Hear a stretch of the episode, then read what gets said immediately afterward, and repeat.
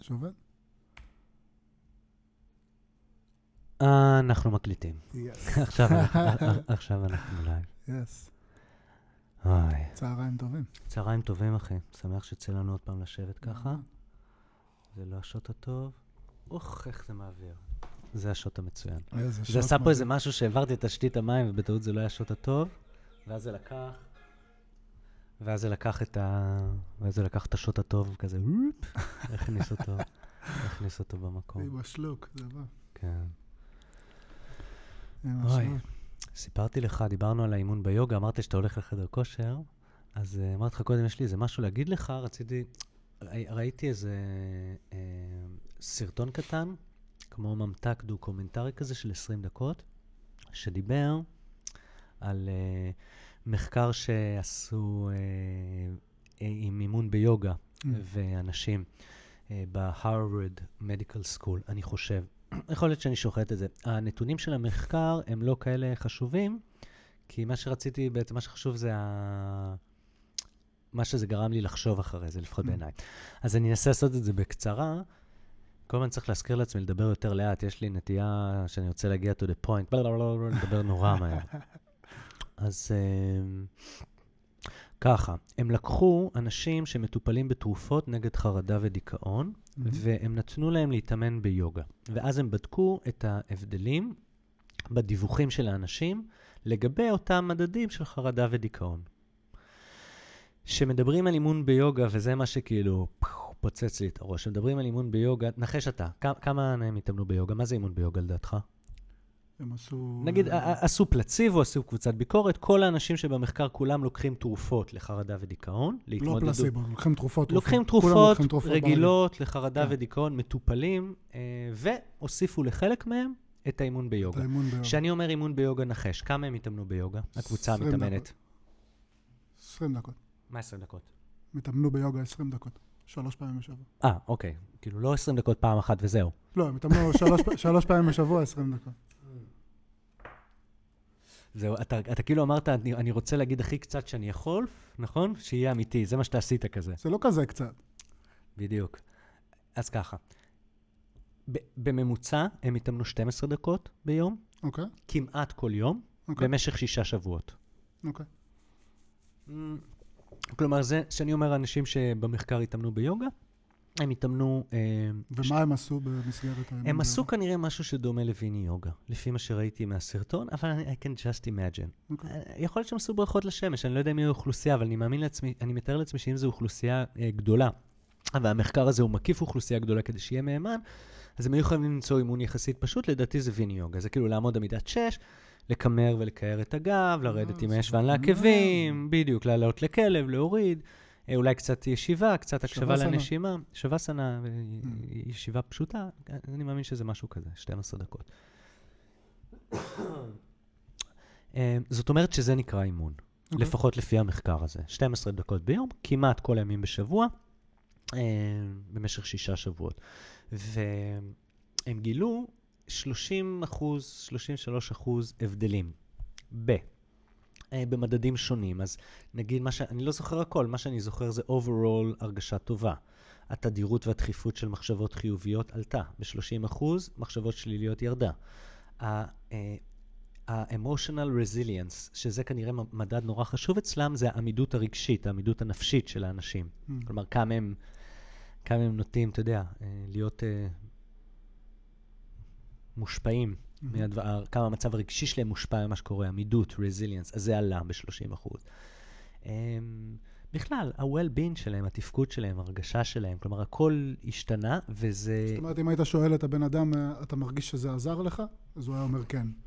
אז הוא היה אומר כן. כממוצע של... נכון, וגם אם לא היית שואל אותו, אם היית אומר לו, בוא רק דווח על התחושות וההתנהגויות שלך, כמו שאנחנו עשינו לפני זה, תמשיך לדווח. אז איך היית מגדיר את המצב רוח הכללי שלך מ-אחד לחמש? איך היית מגדיר, כמה פעמים ביום אתה חושב מחשבות שליליות או כאלה? אז הוא היה אומר לך, כל היום, או וואלה, בעצם לא הרבה, או פחות, אתה יודע, כי אנשים הרים לעצמם, בטח הם מילאו את השאלון לפני, מילאו בתוך כדי התקופה, אחרי...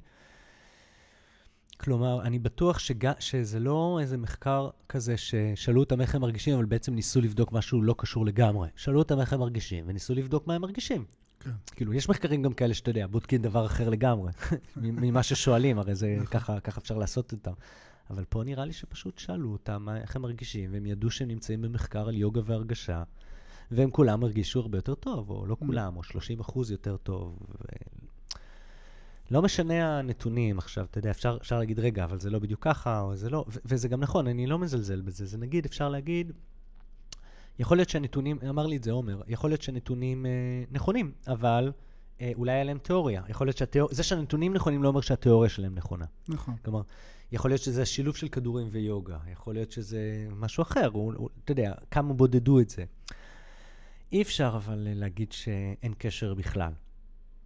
אי אפשר להגיד, כאילו מי שמתאמן יודע את זה. יוגה זה שם מאוד כולל להרבה מאוד סוגים של תרגילים. אתה יכול להגיד ש... זאת אומרת, אם מה שהם עשו זה באמת לעמוד בעמידת שש ולקמר ולקער את הגב, ולעשות קצת סיבובים של האגן וקצת ידיים למעלה ולמטה וקצת לנשום, יכולת להגיד שתנועתיות של המפרקים ונשימה היא טובה למצב רוח.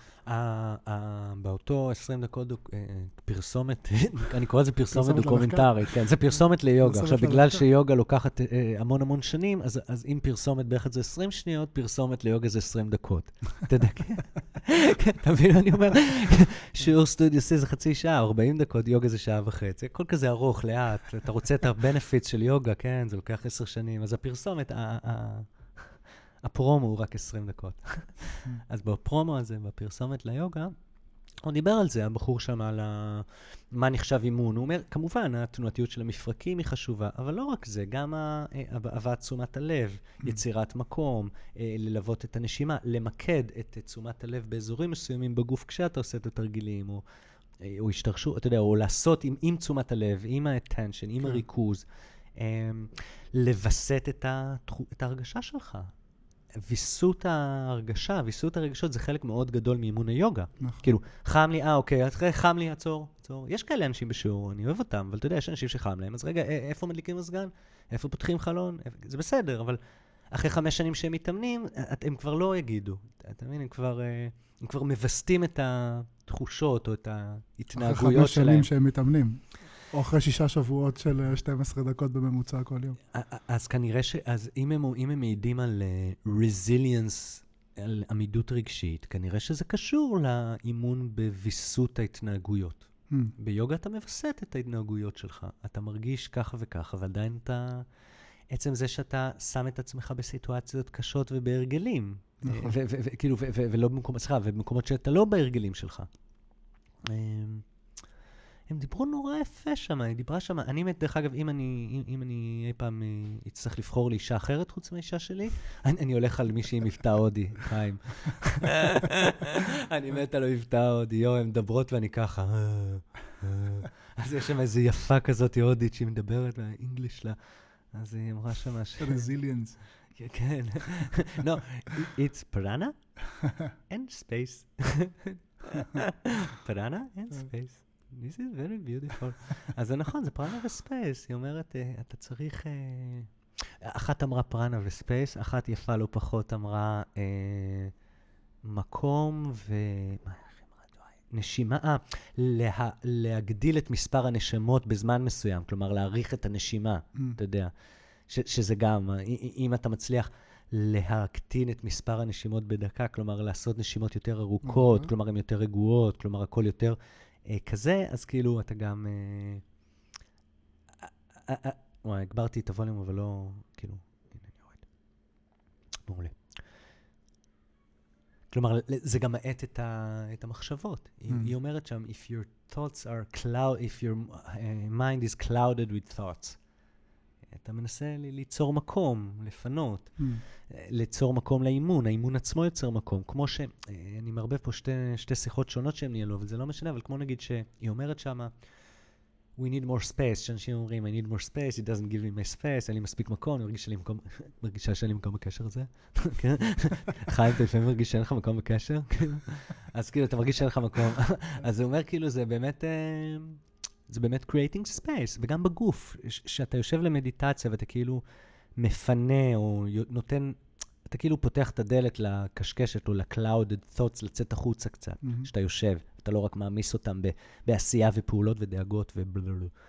אז, אז זה אומר, זה מה שאתה גם עושה בגוף, וזה נכון, האימון הוא, האימון, הנשימה, אתה יוצר מקום בתוך הגוף, אתה יוצר מרחב בתוך המפרק, אתה יוצר... Uh, hmm. creating space. Where there's space, ככה היא אמרה, there is prana. When there's prana, when there's space, there is prana. When there's space, there is prana. When there's prana, there is happiness. All is happy. וזה נכון, אחים. צחוק, צחוק. מצד שני של זה, אני חושב שמצאתי באימון אחרי כמה שנים, שיש לו אפקט של הגברה. האימון הוא סוג של מגבר, שהוא לפעמים, לפעמים הוא יוצר שינוי, ולפעמים הוא יוצר הגברה, העצמה. זאת אומרת, מה שגם ככה... אמפליפייד? כאילו אמפליפייר? כן, כן. זאת אומרת, מה שגם ככה מתרחש, מתרחש בצורה שהיא יותר מודעת, והמודעות בעצם מעצימה את מה שמתרחש. תסביר לי, אני איתך לגמרי, אני כאילו אני עוקב, תסביר לי. אני חושב שלפעמים אה, יש לאימון איזשהו אפקט שכמו שאתה אומר, הוא בעצם פותח את הדלת ומאפשר למחשבות לעזוב, הוא מאפשר למחשבות להתאוורר, מאפשר לאיזשהו אוויר להיכנס ולצאת וליחד איתו לאוורר את הבית הזה. מהצד השני, יש באימון אלמנט של הבאה של המודעות אל תוך הפעולות שאתה עושה. זאת אומרת, לא משנה מה, מה עכשיו נפל לקטגוריה של האימון, אם מה שאנחנו מתאמנים בו עכשיו הוא לנשום, או, ל...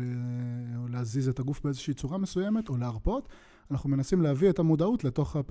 המודעות מלווה את הפעולה, יש איזשהו סינכרון בין הפעולה ובין תשומת הלב לפעולה. נכון. זאת אומרת, כשמתרחש משהו, לפעמים uh, האפקט הוא של עברור, ולפעמים האפקט הוא של תשומת לב, שזה קצת כמו לחפש צרות. כשבן אדם מנסה לשים לב למשהו, לפני זה הוא לא היה שם לב אליו. עכשיו הוא מנסה, הוא מנסה לשים לב לדבר הזה. אחד הדברים הראשונים שקורים, זה שהוא שם לב לדבר הזה. נכון. נכון? ואז, זאת אומרת, אני חושב שכשהתחלתי להתאמן, זה קרה לי בצורה, אחרי כמה שבועות זה פתאום קרה, שאני התחלתי להתאמן ביוגה בנקודה שהגוף שלי היה ממש שבור ב-beyond repair, כן? הוא היה... ליטרלי שבור, ממש היה לי שבר ברגע. נכון, פציעה אמיתית. כן, והייתי, אה, הכי שמן שהייתי בחיים. Mm. אה, ולקח לי שלושה וחצי חודשים להצליח לעשות ברכה לשמש, אני לא אשכח את זה בחיים. אחרי שלושה וחצי של, חודשים של אימון כמעט כל יום, עשינו איזשהו משהו, אפילו לא ידעתי שזה ברכה לשמש, עשינו איזשהו משהו, ואז המורה אמרה לי, אה, עכשיו למדת זאת הברכה לשמש, ו-congratulations, עכשיו... עכשיו אתה יכול להתאמן. עכשיו למדת את החימום. עכשיו אתה יודע להתחמם. את החימום של האימון. מזל טוב. אז אני זוכר שאחד הדברים הראשונים שקרו, זאת אומרת, בהתחלה כשהתחלתי להתאמן, היה לזה אפקט מדהים בכל הרבדים של הגוף. זאת אומרת, ממש הרגשתי, וואו, פתאום, והכתף, וואו, והגב, והברך, והאגן, ודברים, וקוראים. זה נכון, אתה עוד לא יודע איזה דרך מחכה לך, זה כאילו. כן, זה נכון. אבל אחרי כמה שבועות פתאום, אוקיי, וואו, הכתף, זה פאקינג לא זז, אה? זה פאקינג לא זז, הכתף, וואו, זה הגוף, לא זז הרוורס. לא זז הרוורס, שום דבר. והמודעות שפתאום אה, אה, הופנתה בעצם לגוף, אה, ואז לאט לאט הופנתה לנשימה, והופנתה למדיטציה, והופנתה לכל מיני דברים. אה, מופנית גם לפשיט, להתנהגות לא יפה, לאלימות, לתקיפות, כן. נכון, לכעס, נכון. לאיפה אתה... נכון. נכון. אני חושב בעיקר כשהאימון ביוגה מתפתח לאיזשהו מקום גם שהוא יותר אה, רוחני ופילוסופי ומוסרי, שכזה. Mm. אה, אז בעצם, נגיד, היוגה נשענת על אלמנט של אי-אלימות, נכון? אי-פגיעה, נכון. כן, ופתאום אתה, אה, פתאום אתה שם לב לזה. בעצם הדבר הראשון בעצם שמישהו אי פעם אמר לי על זה, הוא אמר לי, אין ממש דרך להתאמן באי-פגיעה, כי אתה לא יכול עכשיו להיות לא פוגע, אתה נושם, אתה פוגע, אתה עושה משהו, אתה פוגע. הדבר הראשון שאתה יכול לעשות, שאתה יכול לנסות לעשות, זה פשוט לשים לב לזה. זה נכון. קח רגע את הפילטר הזה, ותנסה להתבונן על ה... על החיים החוצה ועל הפעולות שלך ועל מה מתרחש, דרך הפילטר הזה של אי פגיעה ואי אלימות. Mm. כשאתה מתחיל להתבונן בדברים דרך איזשהו פילטר, בגדול הדבר הראשון שאתה שם לב זה כמה פגיעה יש, נכון? נכון? Okay. אני חושב שבהרבה מאוד רבדים, שזה, בגלל זה מה שאמרת קודם עם הניסוי הזה, שישה שבועות, או חמש שנים. נכון? ואני שם לב עם עצמי שזה בגלים. יש לזה גלים. יש לזה גלים של, באמת של אפקט כזה של עברור ושל תחושה של נועם, ויש לזה גלים של גריינד, של קושי. כן, של האימות. כן. של האימות. גלים של האימות. כן, אני מתחבר לזה. זה, זה כאילו... זה ככל שאתה נהיה יותר רגיש בלהקשיב למגע של כף היד באדמה, אתה גם נהיה יותר רגיש בכלל. ככל שה... שהחושים מתחדדים, אז אתה... כן. תראה, אני, אני חושב ששיפוט... שיפוט... לשפוט בכלל אחרים ואת עצמנו בפרט, זה, זה, זה ה... זה, זה אחד הדברים שאולי שהכי קשה להימנע מהם, כי, וזה גם אחד הדברים שגורמים לנו להכי הרבה קושי. וזה נכון שכאילו אתה... אני מתחבר לעניין הזה מהמקום שיש כאילו דימוי כזה שאתה אומר שאם אתה עם העיניים עצומות ואתה בשפה של החול, זה לא באמת מזיז לך, אבל ברגע שאתה פותח את העיניים, כל החול נכנס לך לעיניים. עכשיו תעצום אותה מהר מהר מהר, זה כבר לא יעזור. אתה מבין את כבר? כאילו... העיניים שלכם להיות בחול, אז תעצום אותם, יופי. זה עדיין הן כואבות וסופות, עכשיו אתה צריך להתחיל לנקות אותם, לשטוף אותם, ולמצוא איזשהו משקפיים, כי אתה יודע שזה סופת חול, אתה לא יכול יותר להיות עם עיניים עצומות, כאילו, מתחיל להסתבך לך. אז מה היה עדיף? היה עדיף להיות עם עיניים עצומות, ואף פעם אין לך חול בעיניים, או שלא. כאילו, זה בדיוק זה. אני חושב שהדרך של החיים היא ארוכה, אז הדרך של היוגה גם, אבל כשאתה... אני מבין מה אתה אומר. אתה כאילו אומר, אה, נגיד, אה, שמעתי איזה מישהו מדבר על זה, איזה דוקטור, אה, על אומגה שלוש. עכשיו, אני לא יודע כלום, לא מבין כלום, אני רק אומר, אני מבחינתי, המקורות מידע שלי זה, זה, זה ילד בן שתים עשרה בסרטון יוטיוב, מבחינתי, תפ... לקחתי, כאילו, ולד. לגמרי, אני עם זה. קניתי, יאללה. לגמרי, לגמרי. אז הבחור הזה, שהדוקטור, אמר, אה, על אומגה שלוש, נגיד, ש... לטווח הקצר, אנשים שמתחילים לקחת אומגה שלוש, רואים המון המון עלייה במדדים חיוביים. זה כנראה נורא בריא. אבל כשבודקים פתאום עשר שנים, אז אולי זה לא בטוח שזה בריא. ואולי צריך לבדוק איזה אומגה שלוש, או, mm. או יש, או יש בעיות... שש. יש בעיות אחרות שנוצרות. והוא אומר שהרבה פעמים השינויים החיוביים הם בגלל שכשבן אדם מתחיל לקחת אומגה שלוש, הרבה פעמים זה, אוקיי, let's get your shit together. Mm. שותה יותר מים, לוקח ויטמינים, מתחיל לעשות פעילות גופני, לוקח אומגה שלוש, משנה את התזונה שלו. אז כחלק משינוי כולל. מחלק זה... משינוי כולל, הוא מרגיש מצוין. כן. ואומגה שלוש עושה לו להרגיש מצוין, והכל אצלו מרגיש מצוין. אבל... אתה מבין? אוקיי, אז אתה אומר, אוקיי, היוגי. שהוא מתחיל להתאמן שישה שבועות, בטח אם זה בן אדם, נגיד, שהוא ככה עם התרופות של החרדה ודיכאון, אז זה בן אדם שהוא גם ככה לא חי לו בלללנד, אוקיי?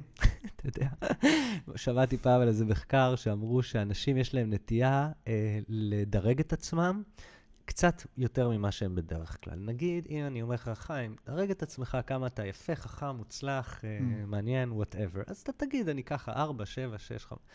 וכנראה אתה מדרג את עצמך טיפ-טיפה יותר ממה שהיו מדרגים אותך אם היו באמת מסתכלים על זה אובייקטיבית. מי האוכלוסייה של האנשים שמדרגים את עצמם בדיוק כמו שהם במציאות, בדיוק כמו שהיו מדרגים אותם ולא טיפה יותר? אנשים שהם בדיכאון. למה? הייתי אומר שהם בטח מדרגים את עצמם אפילו יותר נמוך. לא, הם מדרגים את עצמם כנראה כמו שהם. כמה אתה חכם? ארבע. וואלה אחי, אתה ארבע. אתה לא שבע. כזה. אז כן. אז אתה אומר, זה לא חוכמה שהם העידו על שיפור. אז יכול להיות שאתה יודע, מתחילים להתאמן ביוגה, ופתאום יש לך קצת את הרגע הזה, creating space, פתאום יש לך את הרגע הזה עם עצמך, שתים עשרה דקות בבוקר בשקט, ואתה עושה משהו אחר עם הגוף, והמשקל אחרת, פתאום המשקל הוא על הידיים ולא על הרגליים, והראש משוחרר, ואתה מתרכז במה שאתה עושה, והאימון של היוגה מתחיל, הוא מתחיל לעבוד, אבל הוא מתחיל לעבוד כמו ש... אתה יודע, הוא מתחיל לעבוד כמו שאני יודע, מאה זרעים של עץ בן מאה פעם היו באדמה, ורק אחד מהם הפך לעץ שבאמת עבר את הגיל מאה, או אדם, או לא משנה. אז זה מתחיל לעבוד, אבל... אז חמש שנים along the way, מה, הבן אדם יחווה בעוצמות יותר חזקות את הקושי, כי הוא חווה בעוצמות יותר חזקות את החופש? זה מה שאתה אומר כאילו? או עשר שנים down the way, הבן אדם כאילו... אני חושב שבלי ספק משהו שמתחדד זה המודעות. והמודעות למשהו שהוא לפעמים חיצוני, הוא אקסטרנל לחיים, זאת אומרת, קרה משהו, המודעות היא שם. זאת אומרת, המודעות להשפעה של איזשהו משהו חיצוני על עצמך, יש שם פתח לסיבוך. נכון, אבל השאלה אם בן אדם שלא מתאמן, אין לו פתח לסיבוך. אחי, הרי רוב האנשים המורכבים והמעניינים בחייה, הם לא מתאמנים ביוגה בכלל בעולם. רוב האנשים לא מתאמנים ביוגה. נכון. כאילו, אתה מבין? והמון... וזה לא שיש באנשים שמתאמנים ביוגה משהו שאין באנשים שלא. אנשים שלא מתאמנים ביוגה הם מעניינים ולא מעניינים, הם מתמודדים, they've got the shit together, או לא. הם מאושרים ואומללים, הם... יש להם מרחב, יש להם מקום, יש להם נשימה, יש להם הכל, אתה יודע, כן. זה לא... אני, אני פשוט מתחיל, אני מתחיל לחשוב על זה לגבי היוגה בכלל, כאילו... אני זוכר משהו שאתה אמרת, אני מצטער שאני מפריע לך. Go for it. אתה עוזר לי, אתה עוזר לי. אני זוכר, אני אזכיר לך משהו שאתה אמרת לי לפני כמה חודשים. שאורית אמרה, שאחרי עשר שנים אתה קולט שהאימון לא עובד. כן, שלוקח עשר שנים להבין שהאימון לא עובד, ואז אתה מוותר על הפירות שלו ונשאר רק האימון, וזה נטו שם. אני חושב שלזה אני מתכוון. זאת אומרת שעכשיו תגיד, האימון ביוגה, הוא הוביל לאיזשהם תוצאות במחקר הזה. אני חושב שיהיה לי יותר קל לאכול את... זה ברור שלקחת הרמה של אנשים בדיכאון, וזזת אותה, נתת להם לזוז ולעשות איזשהו משהו שמביא את המודעות... הייתי לוקח אותם לקרוספיט, אחי, סליחה שאני צועק, היינו לוקחים אותם לקרוספיט, היה יוצא בדיוק אותו. הולכים לשחק כדורסל, היו הולכים לעשות מיינדפולנס מדיטיישן, היו הולכים לעשות... לא משנה, הולכים לעשות איזושהי פעילות, מציירים איזושהי פעילות שהבן אדם עוסק בה תחת איזושהי כותרת, שזה בעצם... אבל זה גם מה שהם אמרו. אני חושב שמה שנשאר, זה נראה לי מה שהאורית מתכוונת שנשאר, נכון? אני לא יודע, אני מבין מה... זה גם מה שהם אמרו, הם אמרו כאילו... לפחות בהרגשה שלי זה מה שיש. הפעולה, התנועה הפיזית עם תשומת הלב, עם הזה, עם הזה, תחת המטריה של אימון יוגה, הובילה לתוצאות האלה. כן. סבבה, אין בעיה שיהיה, כאילו, על זה, על זה אין לי ויכוח, כאילו, זה בדיוק מה שאמרתי. אני לא חושב שרק שהיוגה היא המטריה היחידה. כן. No, man, יש הרבה מטריות, אתה יודע, כל אחד המטריה שלו, כן ולא, יש הרבה מטריות. יוגה היא מטריה לא רעה בכלל. עכשיו, טוב, אני לא יודע אם זה אורית מתכוונת, אתה מבין? כן. אני לא יודע אם... זאת אומרת, אני לא אגיד שזה מה שאורית מתכוונת, אבל זה איפה שזה פגש אותי. שזה... בסופו של דבר זה לא שנשאר לך הפירות של האימון. זאת אומרת, אתה חי את הפירות, כי עם הפירות באים גם הפירות הרקובים. אבל זה בגלל, נשאר לך הפירות של החיים. מה שאתה עושה בחיים זה הפירות שתאכל. בדיוק, אבל אם אתה מסתכל על עץ פרי, יש לו גם קלמנטינות טובות, ויש לו ערימה של קלמנטינות שנפלו על הרצפה והם נהיו מגעילות כאלה. נכון? הפירות הם לא כולם, לא כל הפירות שצמחו בעקבות זה שהשקעת. לא כל פרי בשלב מסוים הוא טוב? לא כל, אין פרי ש... לא, ש... לא כל פרי ש... שמת... ש... אין פרי שמתחיל רקוב. אין פרי שמתחיל רקוב, אבל יש פרי שלא מבשיל בתזמון משהו. בסדר, אבל זה כמו בני אדם. כל בן אדם היה תינוק מתוק כזה, שבן יומו על הבטן של אמא שלו, שיש לו בועות באף מה... אתה יודע. נכון. מהנשימה הראשונה, ונהיה... משהו נהיה. כן, חלקם נהיים קאונץ. שנקרא, there is no I in team, but there is a you in cunt. מה שנקרא. כן. אז עוד פעם, אני לא אתיימר להגיד שאני מבין מה אורית מתכוונת, אבל אני חושב שזה איפה שזה פגש אותי, מה שהיא אמרה, וגם מה שדיברנו עליו עכשיו. שמה? שבעצם הפירות בסופו של דבר של האימון, הם שם אותם רגע בצד, מה שנשאר לך בסוף זה פשוט האימון. אני חושב שעוד לפני שהתחלנו להקליט דיברנו על זה לאיזה רגע, ש... אני משתדל כל יום לעשות משהו שהוא נופל תחת המטריה הזאת. של אימון, של יוגה. כן. משהו שנופל תחת המטריה הזאת. כי בעצם מה שאני מנסה לייצר באימון הזה, זה שכל יום יהיה ממנו. שיהיה כל יום משהו. Hmm. כל יום משהו מזה. נכון, אמרת לי את זה, שאתה כאילו, תעשה קצת אסנה, או איזה יום תשב, או תעשה איזושהי התרכזות, או איזושהי נשימה או מדיטציה. אני יושב, אני יושב כל יום, ואני נושם רגע באיזושהי צורה מודעת כל יום, ואני מזיז את הגוף בצורה מודעת כל יום. Hmm. ואני מודה על זה שקמתי בבוקר כל יום. כן. ואני חושב שזה, עכשיו אם תעשה שעה וחצי של זה, עשר דקות של זה, שמונה מחזורים של זה ושש דקות של זה, או שלוש דקות של זה, שני מחזורים של זה, ארבעים דקות של זה. כן, תחת מטריה כזאת או מטריה. כן. אבל המטריה היא מה שבעצם... אני מבין אותך, תראה, אני מתאמן X שנים, וואו, איזה ריבים היה לי שבוע עם אשתי. אני לא יכול להגיד לך שאני לא רב איתה. אמרת לך את זה בדרך אגב כזה, אבל באתי לפה כאילו בכוונה. אתמול חשבתי שדיברתי איתך אתמול ואמרתי שאני אבוא, לא התכוונתי להקליט. התכוונתי לבוא לשבת כי הייתי לא בטוב. הספקנו בינתיים להשלים, אז אני ממש בטוב. אתה יודע, זה נראה כמו ילד קטן, אני כאילו ממש ככה. אז כאילו, אני מרגיש סבבה. אבל אני עדיין נורא רגזן, אני עדיין... ברור שהרבה דברים השתנו, ואז יגידו לי, כן, אבל ככה, אבל פה התרקחת, וזה, יש לי איזה חבר אמר את זה כבדיחה, כן, אני, מאז שהתחלתי להתאמן ביוגה, שום, כאילו, זה, וזה, אני ככה, ככה, ככה, אבל לפחות הפסקתי להרביץ לאשתי. כאילו, כזה. אתה יודע, בסדר, אני לא קיצוני, והדברים קצת נהיו, ואתה יודע, ויש איזה מערכת יחסים הדברים, וזה הרבה מאוד, אני לא מבטל את זה בכלל, במובן של... טוב לי יותר עם עצמי, טוב לי, קל לי יותר לחיות עם עצמי, כשאני מתאמן. קל לי יותר לשאת את העולם, לשאת את עצמי, לשאת את האנשים שמסביבי, ו-to deal with it, כשאני מתאמן. זה בכלל דבר אחר שאני מאמין שאתה, שאתה חייב להתאמן. אבל זה לא יסדר לך את החיים, זה בדיוק העניין. כאילו, אתה עדיין צריך לסדר, אתה עדיין צריך לעשות את הדבר, אתה עדיין צריך להיות אדיב לעולם, לאנשים, אתה עדיין צריך אה, אה, אה, לבחור ולעשות מה שאתה רוצה לעשות, ולא דברים שאתה כאילו צריך, או אמרו לך, או... או אתה עדיין צריך להפסיק להריב, אתה עדיין צריך לסלוח, או לא להיפגע, אתה יודע, מהעולם. אתה עדיין צריך לעשות המון המון דברים כדי, כדי, אתה יודע, זה גם אבל מתחבר לאימון, כי הרבה פעמים זה נשמע מפגר, אבל אתה הרבה פעמים עושה את הדברים האלה, כדי שלא יפריע לך להתאמן מחר בבוקר.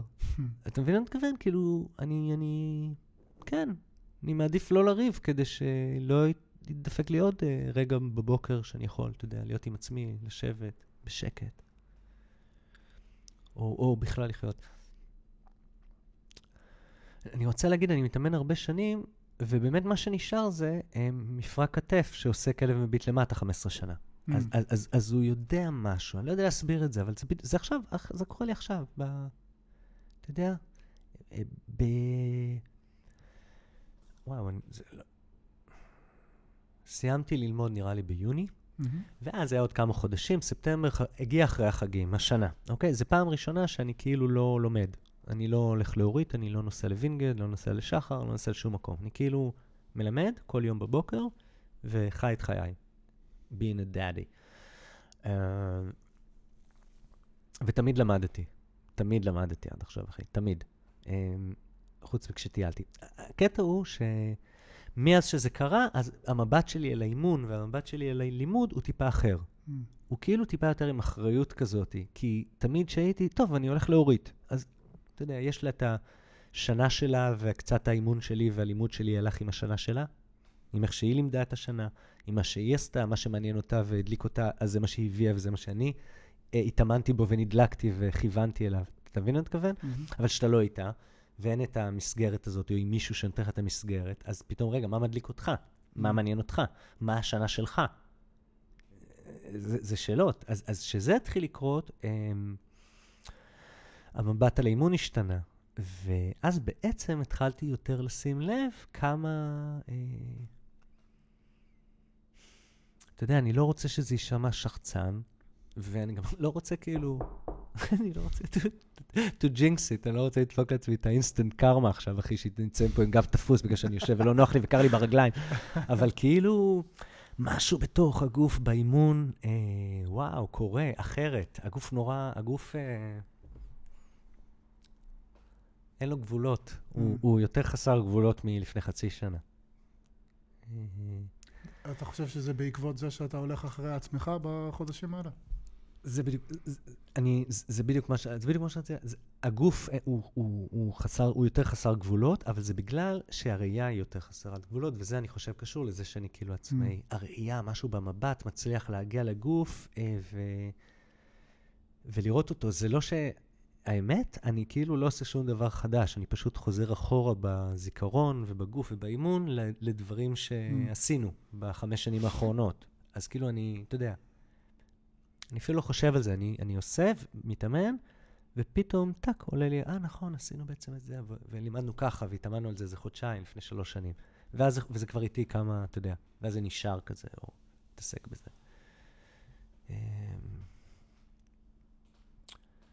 כן. השתנה איך שאתה מלמד? גם בחצי שנה הזאת? צריך לשאול את החברה. צריך לשאול את, ה... את התלמידים. אתה מבחינתך בא ומה שיוצא לך יוצא לך? אתה לא מרגיש שכאילו... אני מבחינתי מרגיש שיש לי יותר אחריות, mm. ו... ואני יותר מבין מה בעצם אני מחפש בשיעור, מה אני רוצה שיקרה. וגם, בגלל שהורדתי ממני את הערבים, את השעות הטובות, המחייבות, אתה מבין? זה שעות שמחייבות. יש לך חמישה עשר אנשים בשיעור, זה מחייב. Mm. כאילו, יש לך שמונה אנשים בשיעור, זה גם מחייב, אבל זה כבר אחרת, כי זה...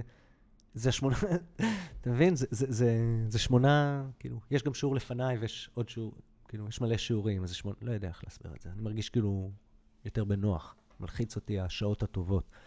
אבל הורדתי את זה ממני, אז כאילו יש לי, יש מורות טובות בשעות הטובות, ויש אותי שאני יכול לעשות מה שאני רוצה, אז כאילו... אז כאילו, ככה אני מרגיש, אז כאילו... אז אני יכול לשאול את עצמי מה באמת אני רוצה. הייתי מת שהחבר'ה שלי יהיו עצמאים במבט שלהם. Mm. הייתי מת שהם יהיו עצמאים במבט. בתנוחות ואיך לעשות אותם וזה, בסדר. אנחנו לומדים את זה, זה קורה לאט לאט, זה קורה עם תשומת הלב ועם המבט ו- ועם ההנחיה וההדרכה, והם גם הולכים למורים אחרים ומורות אחרות, שזה לא משנה באיזה סגנון אתה מלמד. אתה יודע, אם אתה, אם אתה מורה טוב, אתה מורה טוב. Mm. ואם אתה, יש לך מה ללמד לאנשים לומדים. Mm. אבל חשוב לי כאילו שהמבט שלהם יהיה עצמאי והם ירגישו ביטחון אה, ללכת ולהתאמן. ואז יהיה להם כלים ללכת ולהתמודד. Mm. עם, עם תנוחה מסוימת, עם מצ... מנח מסוים, עם כישלון בתנוחה מסוימת. זה שהם לא מצליחים תנוחה מסוימת. אה, יהיה להם את הכלים להתמודד עם זה. הם יכולים ללכת להתאמן. זה מה שהייתי הכי רוצה. Mm. כאילו... אני כשהתחלתי ללמד זה היה כל מה שרציתי. זה לקחת אנשים שאין להם מושג בכלל. Mm. ו... להביא אותם למצב שהם פשוט מבינים שזה משהו שהם יכולים להתעסק איתו בעצמם.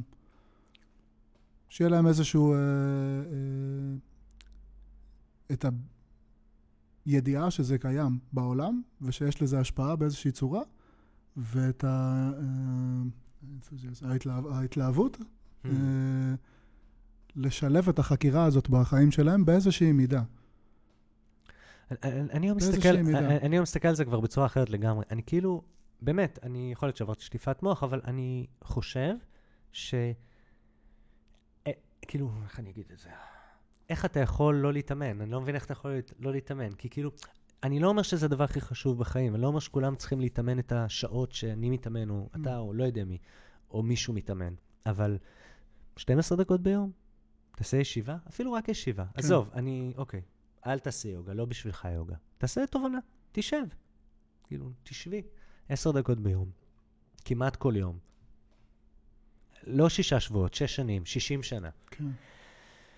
ה-reflection הזה הוא כל כך חשוב, כדי שאתה תוכל אחרי זה. אתה יודע, אני חושב שיוגה, אני ככה, יוגה אחרי גיל ארבעים, אתה חייב לעשות יוגה אחרי גיל ארבעים. בטח אם אתה אומר לי, כן, אני עושה את זה ואת זה ואת זה ואופניים וזה, קרוספיט, מה שאתה רוצה.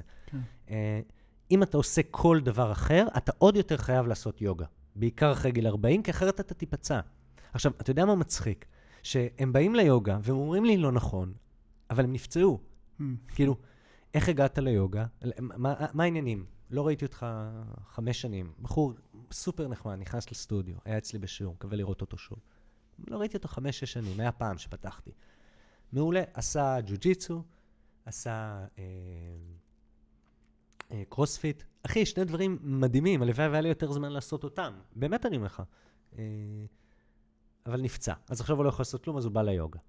אוקיי, אז אני אומר לו, נכון, אני אומר לו, איך איזה קטע שאתה אומר את זה? זה בדיוק מה שאני חושב, אני פסיכי על ג'ו-ג'יצו וקרוספיט זה מדהים. אבל אני פתאום מתחיל לחשוב שמי שעושה את הדברים, אני חייב לעשות יוגה, כי אחרת אתה נפצע. אז הוא הסביר לי למה לא, בדיוק. אתה מבין?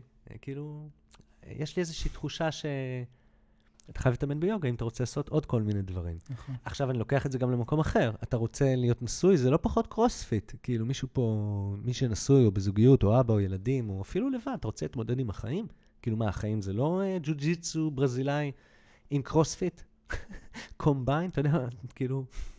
ההתמודדות הרגשית עם החיים. לגמרי, אחי, זה פאקינג אמא. ממש, ממש, ממש. אתה רוצה להתמודד עם החיים? אתה רוצה לעשות את זה בלי לעשות יוגה? יש איזה בחור ב-אם אם איי בארץ, לא זוכר את ה... לא משנה את ה... אני זוכר, אבל לא משנה איך קוראים לזה, אבל כאילו שהוא מאמן, לוחמים, לאומניות לחימה, וגם הוא היה אלוף סופר דופר כזה, אתה יודע, כזה שאתה רוצה להיות חבר שלו. והוא אמר לי משהו כמו, כן, לא מאמין. הוא לא אמר לי, אני לא מאמין ביוגה. כשאמרת לו, בוא נעשה ללוחמים שלך יוגה. אז הוא לא אמר, לא מאמין ביוגה, אבל הוא אמר לי, כן, לא מאמין ב... אתה יודע, עידו פורטל וזה.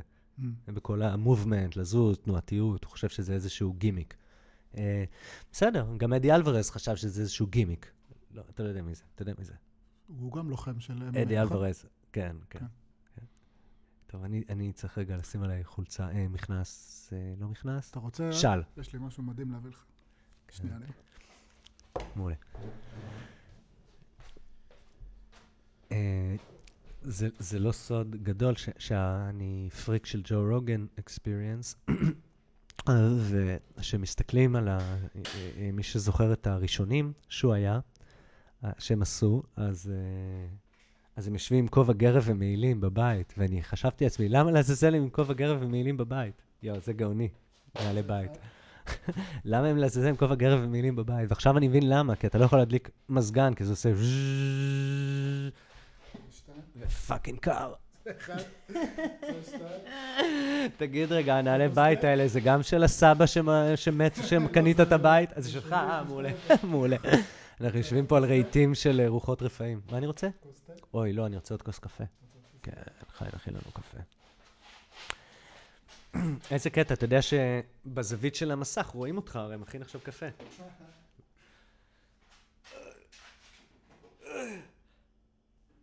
זה לא התכוון שזה יהיה ככה, אבל גם עם עומר, למרות שלא יצא לי הצילומים, זה היה שיחת מטבח כזו.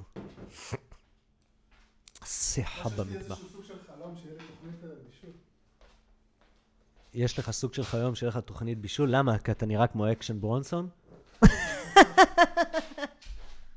אה? אבל אתה נראה כמו, אתה מודע לזה לגמרי, נכון? כאילו, אתה יודע את זה. מעולה. הוא גם היה בג'ו רוגן אקספיריאנס. אקשן ברונסון. כל מה ש... כל מה שמנצ'יס עושים, אני מטורף על זה. אתה מכיר את זה, אתה מנצ'יס? אני אוהב נורא את ה... אוי, כן. That's set on living. הוא הארדקור. אחי, אני לוקח ממנו מתכונים. אני לוקח ממנו מתכונים. ואתה יודע מי הגיבור... אנתוני בורדיין, הוא הגיבור האמיתי שלי, אחי. אנתוני בורדיין. תעשה שנייה גוגל בראש שלך, אתה עוד שנייה יעלה לך מי זה. הוא כאילו הגיבור האמיתי שלי. אז הוא גם שף ועושה בישולים וזה.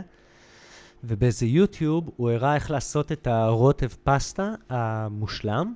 כאילו הכי פשוט והכי מושלם. איזה מישהו אחר הראה, סליחה. ואחי, עשיתי את זה. זה היה פסיכי. זה היה פשוט פסיכי. אני רק חושב על זה, אני נהיה רעב. אתה רוצה שאני אגיד לך? פשוט. אתה לוקח, לא יודע, נגיד עשר עגבניות תמר. אתה עושה בהם חתך קטן ושם אותם לרגע במים רותחים כדי שיהיה לך קל לקלף אותם.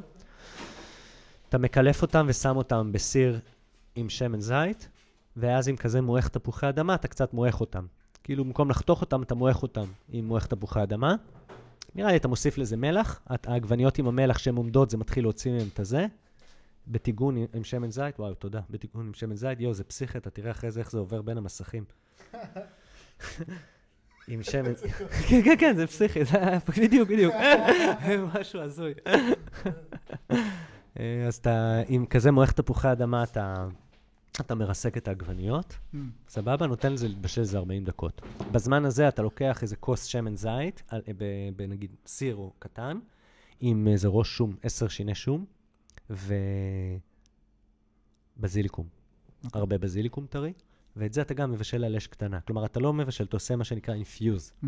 אתה לוקח את השום ואת הבזיליקום ומכניס את הטעם הזה לשמן זית. אז אתה נותן את זה לעמוד ארבעים דקות, ולעגבניות להתבשל ארבעים דקות. ואז אתה לוקח את השמן זית, ואתה שופך, שופך אותו לתוך, לתוך ה...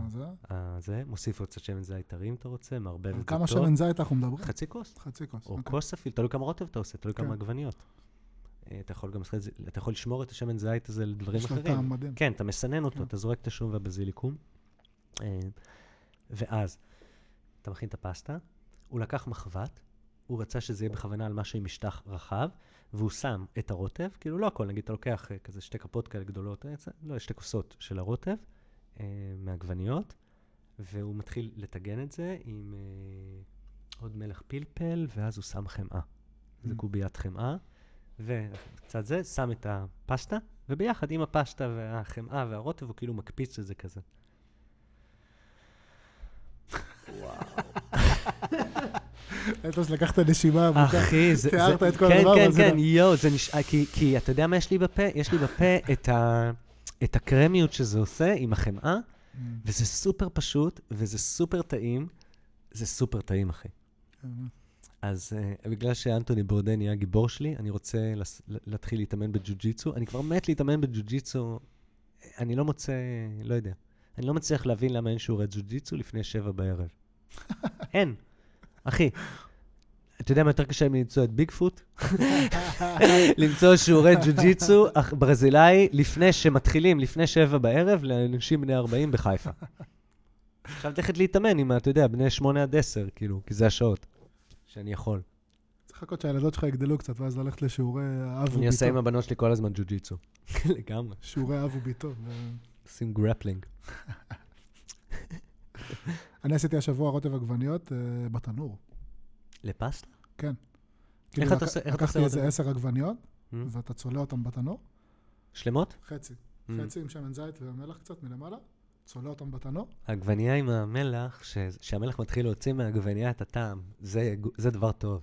כן, זה דבר טוב.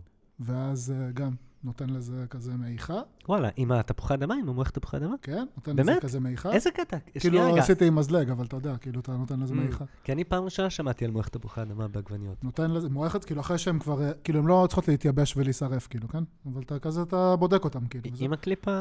עם הקליפה. נותן להם איזה מעיכה, ואז מבשל אותם עם שמן זית ובזיליקום וכל הדבר הזה. בסיר. פגז. בסיר? כן. במחבת. במחבת. במחבת. פגז. כמה זמן אתה מבשל? זה שזה צלוי, יש לזה איזשהו... בוודאי, בוודאי. נותן טעם מדהים. אתה שם... כמה זמן אבל בתנור? ארבעה, חמישה ראשי שום כאלה, ראשי שיני שום, ואז גם אתה נותן את השיניים החוצה, אתה יודע, הן יוצאות כזה. כן, כן, כן, בדיוק. יוצאות השיניים, מדהים. אבל כמה זמן זה היה בתנור? זה היה בתנור איזה חצי שעה, משהו כזה, שלושים עד שלושים וחמש דקות. זה קטע. אז אתה אומר, כאילו, כמו שאני אמרתי, נגיד שאתה מבשל את העגבניות איזה ארבעים דקות, אז אתה מבשל אותם בתנור. אז אתה צולע אותם, ואז עוד איזה עשר דקות נותן להם להתבשל. ואז בעצם גם, ובמחבת אתה מערבב את הפסטה עצמה? אחר כך בסוף, כן. כאילו, בתוך המחבת אתה מערבב את... אני עשיתי עם ספגטי. והקטע הוא, נשאר לנו חצי סיר רוטב, כי אתה שם רק את מה שהיית צריך ואכלנו. אז הרוטב שנשאר, למחרת, היה לנו במקרה מהרביולי האלה שקונים מוכן, המצונן. זה רביולי מצונן, רביולי מצונן. אז עם זה השתמשנו ברוטב. יואו, זה טעים פסיכי. כל כך פשוט, בלי כלום. כן, בגוד סטאר. אתה את הפול הכנת? מה שעכשיו אכלנו? את הפול? כן, אכלנו פול. כאילו, זה נורא פשוט, משימורים, כאילו מפול משימורים. אה, לא טוב לי. לא טוב לך? מה יש לך נגד שימורים? לא יודע, אומרים שזה לא טוב לילדות, לילדים קטנים, תינוקות. ישבתי ברכבת, הייתה משפחה עם שלושה ילדים, ילד, ילדה, עוד ילדה, עוד ילדה, אימא ועוד אחות של אימא או משהו כזה. עכשיו הייתי עם האוזניות, אבל תקשרתי איתה עם האוזניות. כל הדרך שמעתי משהו, אבל תקשרנו, כאילו, אוי, סליחה, התיק נפל עליה, הזזתי, הייתי צריך מתן, הוצאתי את המתן, הוא תפס את החשמל, אמא שלא אמרה לו משהו, הוא פינה לי, הילדה הציעה לי כל מיני דברים, כל מיני אמרתי, תודה, תודה לא. אז היא מציעה לי משהו עם סוכר כזה, לא יודע, משהו עם סוכר כזה, מקל כזה, עם גומי, אמרתי, תודה, ואז היא הציעה לי, לא יודע, עוד סוכריות ועוד זה ועוד זה, ובסוף היא הציעה לי זיתותים. אז אמרתי, לא תודה, ואז הורדתי את האוזניות, ואמרתי לה, אבל זה היה פעם שעכשיו נוציאה לי משהו שהוא אמיתי, והוא לא מפלסטיק, נכון? אז היא מסתכלת עליי, אמרת לי, נכון. אמא אמרה, כן, נכון, מפלסטיק. אז אחרי זה הם הוציאו אם אנד אם כזה, מוזר אחי, אם אנד אם butter משהו? peanut butter? כן, כן, אבל זה לא טעים. אתה מבין למה אתה כוון? כאילו זה מינם כזה, עם בוטן, לא טוב. אפשר להגיד שזה לא טעים. זה לא טעים, אחי. זה שוקולד עם חמת בוטן.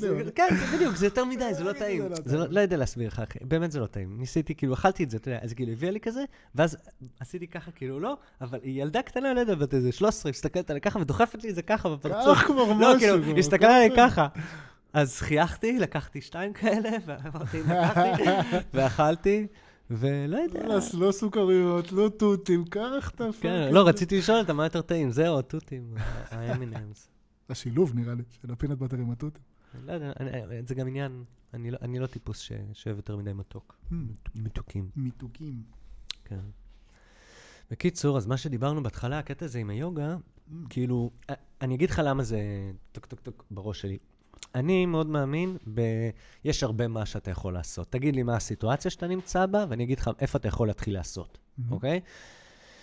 אני לא אומר שמה שאתה עושה זה הדבר היחיד שאתה יכול לעשות, אני לא אומר שאתה חייב לעשות את זה, אני לא אומר אפילו שזה יעזור לך, תכלס. אני רק אומר שאתה יכול לעשות עם הסיטואציה הזאת, עם... אתה יודע, לא משנה איזה, לא משנה כמה לחץ אתה נמצא, לא משנה כמה... לא יודע, כישלונות היו לך, סיטואציות, כמה אתה לבד, כמה אתה זה, כמה אתה רזה, כמה אתה שמן, כמה מה שאתה רוצה. לא משנה. תמיד יש הרבה, תמיד יש מה שאתה יכול לעשות. אתה יכול להתחיל. אוקיי.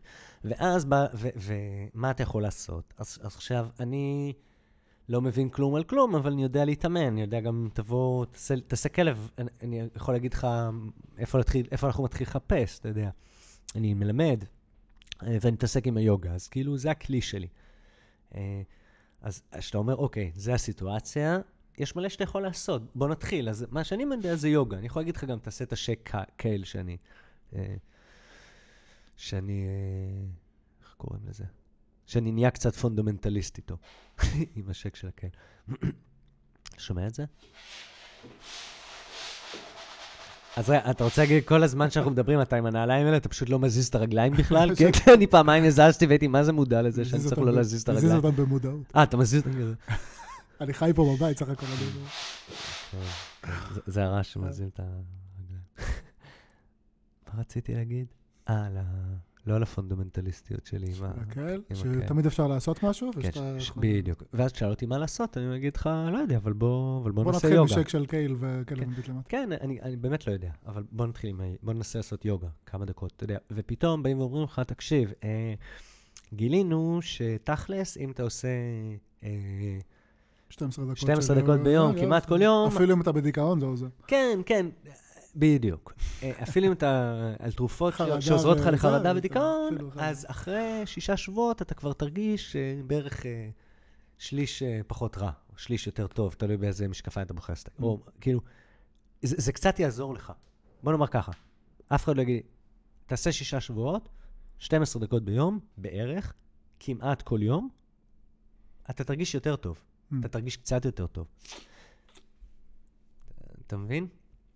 אז אני לא אתחיל להגיד לך, תקשיב, זה התחלה של שינוי ברמה של התאים בגוף שקורה במשך עשר שנים. אבל יש איזשהו חוויה... אנחנו מבינים, אחי, והמדע גם מבין, ואתה מודד ובודק את זה, ואני מרגיש את זה הרבה, אני מדבר על זה הרבה. אתה עושה משהו, אני לא יודע, כל אחד, אתה מנגן.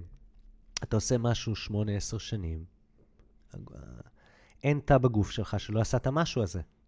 אתה מבין? אתה, אתה מנגן, אתה עושה סולם פנטטוני עם גיטרה על A. אחרי עשר שנים, אתה יכול לדבר. אתה מבין מה אני מתכוון? אתה יכול להגיד פלולולול ולעשות פלולולול. כי, כי, כי אתה עושה את זה עשר שנים. אתה מבין מה אני מתכוון? אתה לא צריך לחשוב. מישהו מנגן ואתה נכנס ומנגן איתו, ואם זה בלוז בסולם A ואתה מאלתר על פנטטוני, אתה לא צריך לחשוב. אתה מבין מה אני מתכוון? כן. אין שם מחשבה. אם זה עכשיו, לא יודע, שמונה אקורדים ש...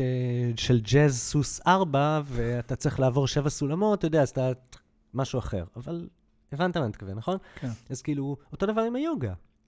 אתה עושה את אותו דבר, אתה מנהל אותו דבר, שמונה, עשר שנים. משהו קורה בתאים בגוף. נכון. אז כאילו, ו- ו- ו- ו- וזה גם מדיד. אפשר למדוד. אה... כן, אבל בדיוקים של זה מה אנחנו מבינים? אנחנו מבינים בחוויה של זה, נכון? שאם אתה עושה פנטנטוני עשר שנים, אז אתה יודע שבחוויה, אחרי שאתה עושה את זה עשר שנים, אז אתה, זה, אתה יודע שיש כל מיני פעולות שאתה עושה תקופה ארוכה, כמו שאמרת קודם, שאני עושה כלב עם בית למטה, יש איזשהו משהו בכתף, חמש עשרה שנה יש איזה משהו, אני לא יודע לשים את זה במילים כל כך, אבל יש איזשהו משהו בחוויה שוואלה. לפני שש שנים זה לא יכל לקרות, או לא יכלתי להבין את זה. בצורה הזאת. אבל כבר לפני שש שנים יכלת... הכתף לא יכלה לעשות את זה. היא לא הייתה קרובה להבין. תמיד יש איפה להשתפר עוד ועוד ועוד ועוד. ולפני שש שנים גם לא היה קורה מה... זאת אומרת, לפני תשע שנים לא היה קורה מה שקרה לפני שש שנים, נכון? זה נכון. אבל הכוונה שלי שתמיד יש איפה, אתה יודע... לפני שש שנים זה לא מקומות שחשב, זה לא מקומות שהכתף חשבה שיכולה לראות, לא יודע, לא יודע להסביר את זה. אני מבין למה אתה מתכוון, זה הסיבה שאני לא מוותר על ה... מחוסר הגמישות שלי אני מדבר, מהגוף הסגור שלי, אני באת כאילו, הנקודת מוצא שלי היא נורא לא גמישה ולא בגוף, היא נורא סגורה. אז כשהדברים מתחילים להיפתח, אחרי חמש עשרה שנה, לא חשבת שזה ייפתח. לא חשבת שהכתף או הגן או הירך, לא חשבת שהמפרק יכול ללכת לשם. ראית את זה קורה אצל נינג'ות ורקדניות ומורות ומורים, אבל לא חשבת שזה קורה. ופתאום שה... פתאום שהכתף נפתח למקום שהוא, אתה יודע, והמחשבה מגיעה ממקום למקום בצורה חלקה שהיא לא הגיעה לפני זה, ואתה שם לב לזה, זה, זה רגע טוב, זה רגע מתוק. כן, תחושה מתוקה, זה נכון. והקטע הוא שאתה חווה את זה אחרי כל כך הרבה שנים, כאילו את ההתקדמות, את הנסיגה אני מכיר. את הנסיגה אני מכיר. אני התחלתי לשבת, שהיינו שבים בתחילת השיעור מדיטציה, על איזה ארבע קריות בולסטר ובלוק, וסמיכה, ולאט לאט ירדתי. והייתי יושב בסוף על הרצפה עם קיפול קטן של המזרן מילימטר שלי. ואז התחלתי לעלות. היה לי לא נוח וכואב, כאילו נגיד על קרית, ואחרי זה קיפלתי אותה, ו... אחרי זה על שתי קריות. עכשיו אני על שתי קריות עם קיפול. ואתה יודע, עוד חמש שנים אני בטח יהיה על שלא על חמש קריות בחזרה. אני רואה איך אני בסוף הולך חזרה לכיסא, אתה יודע. יש דברים שהולכים אחורה. אבל בכתף משהו הלך, כאילו יש גם דברים שהולכים קדימה, ולראות זה אחר הרבה שנים זה מדהים. זה מדהים. זה קטע טוב. אני זוכר, אני חושב, זה ממש השיעור הראשון שבאתי לשיעור שלך. זה אולי פעם הראשון. אני חושב שפגשתי אותך, באתי לשיעור של מישהו אחר בכלל. של מישהו, של איזה מורה אחרת בסטודיו שלך. והייתי בקבלה. והייתי בקבלה. ואז התחלנו לדבר קצת וזה, וישר דיברנו על הקעקועים. אני חושב שישר דיברנו על הקעקועים. נפגשנו בקיץ. שאלת אותי מה עם הקעקועים וזה ושם, אמרתי לך, כן, זה אבי ואנונו, וזה אמרת, מה, יש לי גב של אבי ואנונו וזה. יש לך של אבי גם. ואז אמרתי, טוב, אני חייב לבוא לשיעור של ההוא שיש לי גב של אבי ואנונו. אז באתי לשיעור שלך גם, כאילו. ואני זוכר שהתכופפת קדימה, הברכיים שלך היום קופלות, ואמרת משהו, אני בחיים הברכיים שלי לא היו ישרות. נכון. וזה מתחבר לי לאיזשהו משהו שחשבתי עליו קודם, כשדיברנו על האימון והפירות שלו וזה. בתור, אני חושב, קו מנחה, שכשאני הולך ללמוד עם מישהו, אפילו לאו דווקא באמת מורה למשהו. אני מי שעומד ישר מדי, הוא כבר מפחיד אותי. כל בן אדם שאני פוגש ומנסה ללמוד ממנו משהו, אני חושב שה... הרבה אנשים שאני פגשתי בעולם הזה של הרוח ושל היוגה ושל כל מיני טיפולים ודברים כאלה, הם, הם מנסים לחפש בהשראה שלהם, במקורות שמהם הם סופגים השראה, הם מנסים לחפש משהו שהוא יותר ממשהו. זאת אומרת, משהו ש, שיש בו איזשהו manifestation, איזשהו... מטה-נרטיב כזה, סיפור גדול מהחיים. התגלמות של, כן. של הפרי. של ה, או, הנה, הוא עשה את כל את זה וזה וזה, נכון. ויצא מזה ככה וככה. נכון. ו... לשם אני אגיע אם אני אתאמן מלא שנים. ומזה הם לוקחים את ההשראה להתאמן מלא שנים, שגם ממני בסוף, אולי לא יצא ממני בדיוק אותו דבר, אבל יצא ממני איזשהו שיפור אה, כזה או אחר. כן. ואני תמיד מחפש, אני תמיד עושה את ה... אה, לא את איך היוגה הוסיפה לבן אדם הזה ככה וככה, אלא וואו, תדמיין מה היה קורה אם הוא לא היה עושה יוגה בכלל. זה תמיד, זה תמיד מה שאני מנסה להסתכל אצל אנשים שאני מנסה ללמוד מהם משהו, בין אם זה ביוגה ובין אם זה סתם בן אדם שפגשתי ואני מנסה עכשיו להבין משהו ממנו. אם לא היה לו את מה, שב, את מה שאני מנסה להבין ממנו עכשיו. זאת אומרת, אני מסתכל עליך, נגיד בשיעור ההוא, ואתה מתכופף קדימה, ואתה לא יכול להשאר את הברכיים, ואני אומר, אוקיי, בסדר, הוא לא יכול להשאר את הברכיים, אבל בוא נה, אם אולי היה מתאמן כאילו, אם אולי היה מתאמן את מה שהוא מתאמן, אז סבבה שהברכיים שלו לא ישרות. הוא גם לא יכול לעלות במדרגות פה, עכשיו דבר איתנו על זה שהוא לא יכול לקפל את הברכיים, שהוא לא יכול ליישר את הברכיים, נכון? זה, זה, זה מה שאתה אומר, אבל זה יותר מזה. זה לא שאני לא יכול, כאילו, אני, הרגליים שלי ישרות. זה שהרגליים הישרות שלי, זה נראה שהברך היא טיפה כפופה, זה מבנה גוף שלי. הדקויות הן פחות... כן, כן. זה נראה כאילו הברך, כאילו אני מקופף. אני לא מקופף, אני משחרר את הברך, אבל הרגליים שלי ישרות. זה לא העניין, אבל מה שאני יכול לעשות עם האגן, נגיד, אני מדבר רק על גמישות, לא על הבנה, אבל על גמישות. כאילו עם הגמישות שיש לי, שבה נגיד, אפילו בקרסול. מהתנועה של השוק קדימה באותקת האסנה, שהשוק זזה לפנים. אתה מבין מה אני מתכוון? Mm. אז יש מתיחה או משהו קורה מתארך בחלק האחורי של הקרסול והחלק האחורי של השוק. Mm. בין השוק לכף הרגל, החלק האחורי. העקב. אז uh, הגמישות הזאת, או גמישות בישבנים, שמאפשרת uh, על הבטן ממש לנוח, על הירך. ועדיין, uh, או, או, או הגמישות בחלק האחורי של הברך, שמאפשר למחשבה מטה של כף הרגל, באמת להגיע לעצמות הישיבה. Mm. אתה מבין את כמובן? כאילו לעלות באמת עד למעלה. שלא יהיה שם פקק, שבאמת כן. יהיה את התחושה כן, של... כן, ה... כן, כן, כן, בדיוק. ואז יש מטה, יש ריבאונד מעלה, ויש שחרור, כי בגלל שהקרסול והעקב גמיש, והשוק האחורי גמישה, והברך שלי האחורית גמישה, למרות שהרגל נראית כפופה, וה... והישבנים שלי, הגב התחתון, אתה יודע, הגוף כולו, הגב, היכולת להרפות, המפסעות, העומק במפסעות, שהן הולכות פנימה, בירך הפנימית ומעלה, אז אני יכול להרפות, אני יכול להרפות את הראש, אני יכול להרפות את הכתפיים, משהו, משהו בפלג הגוף העליון יכול בכלל לא להיות שם, בכלל לא להיות שם, עד הראש, כולל, כאשר משהו ברגליים, בעונות, עקבים, ה-inner rotation, הספירל הזאת, מה אתה... עד עצמות הישיבה, ה... ו- ואתה יכול לעבור לפעמים, אפילו זה עובר לבד, על הירכיים פנימיות, חיצוניות וצידיות. אתה מבין? כאילו, במחשבה, mm. או שוקיים, פנימיות, אחוריות ומהצד. קדמיות גם.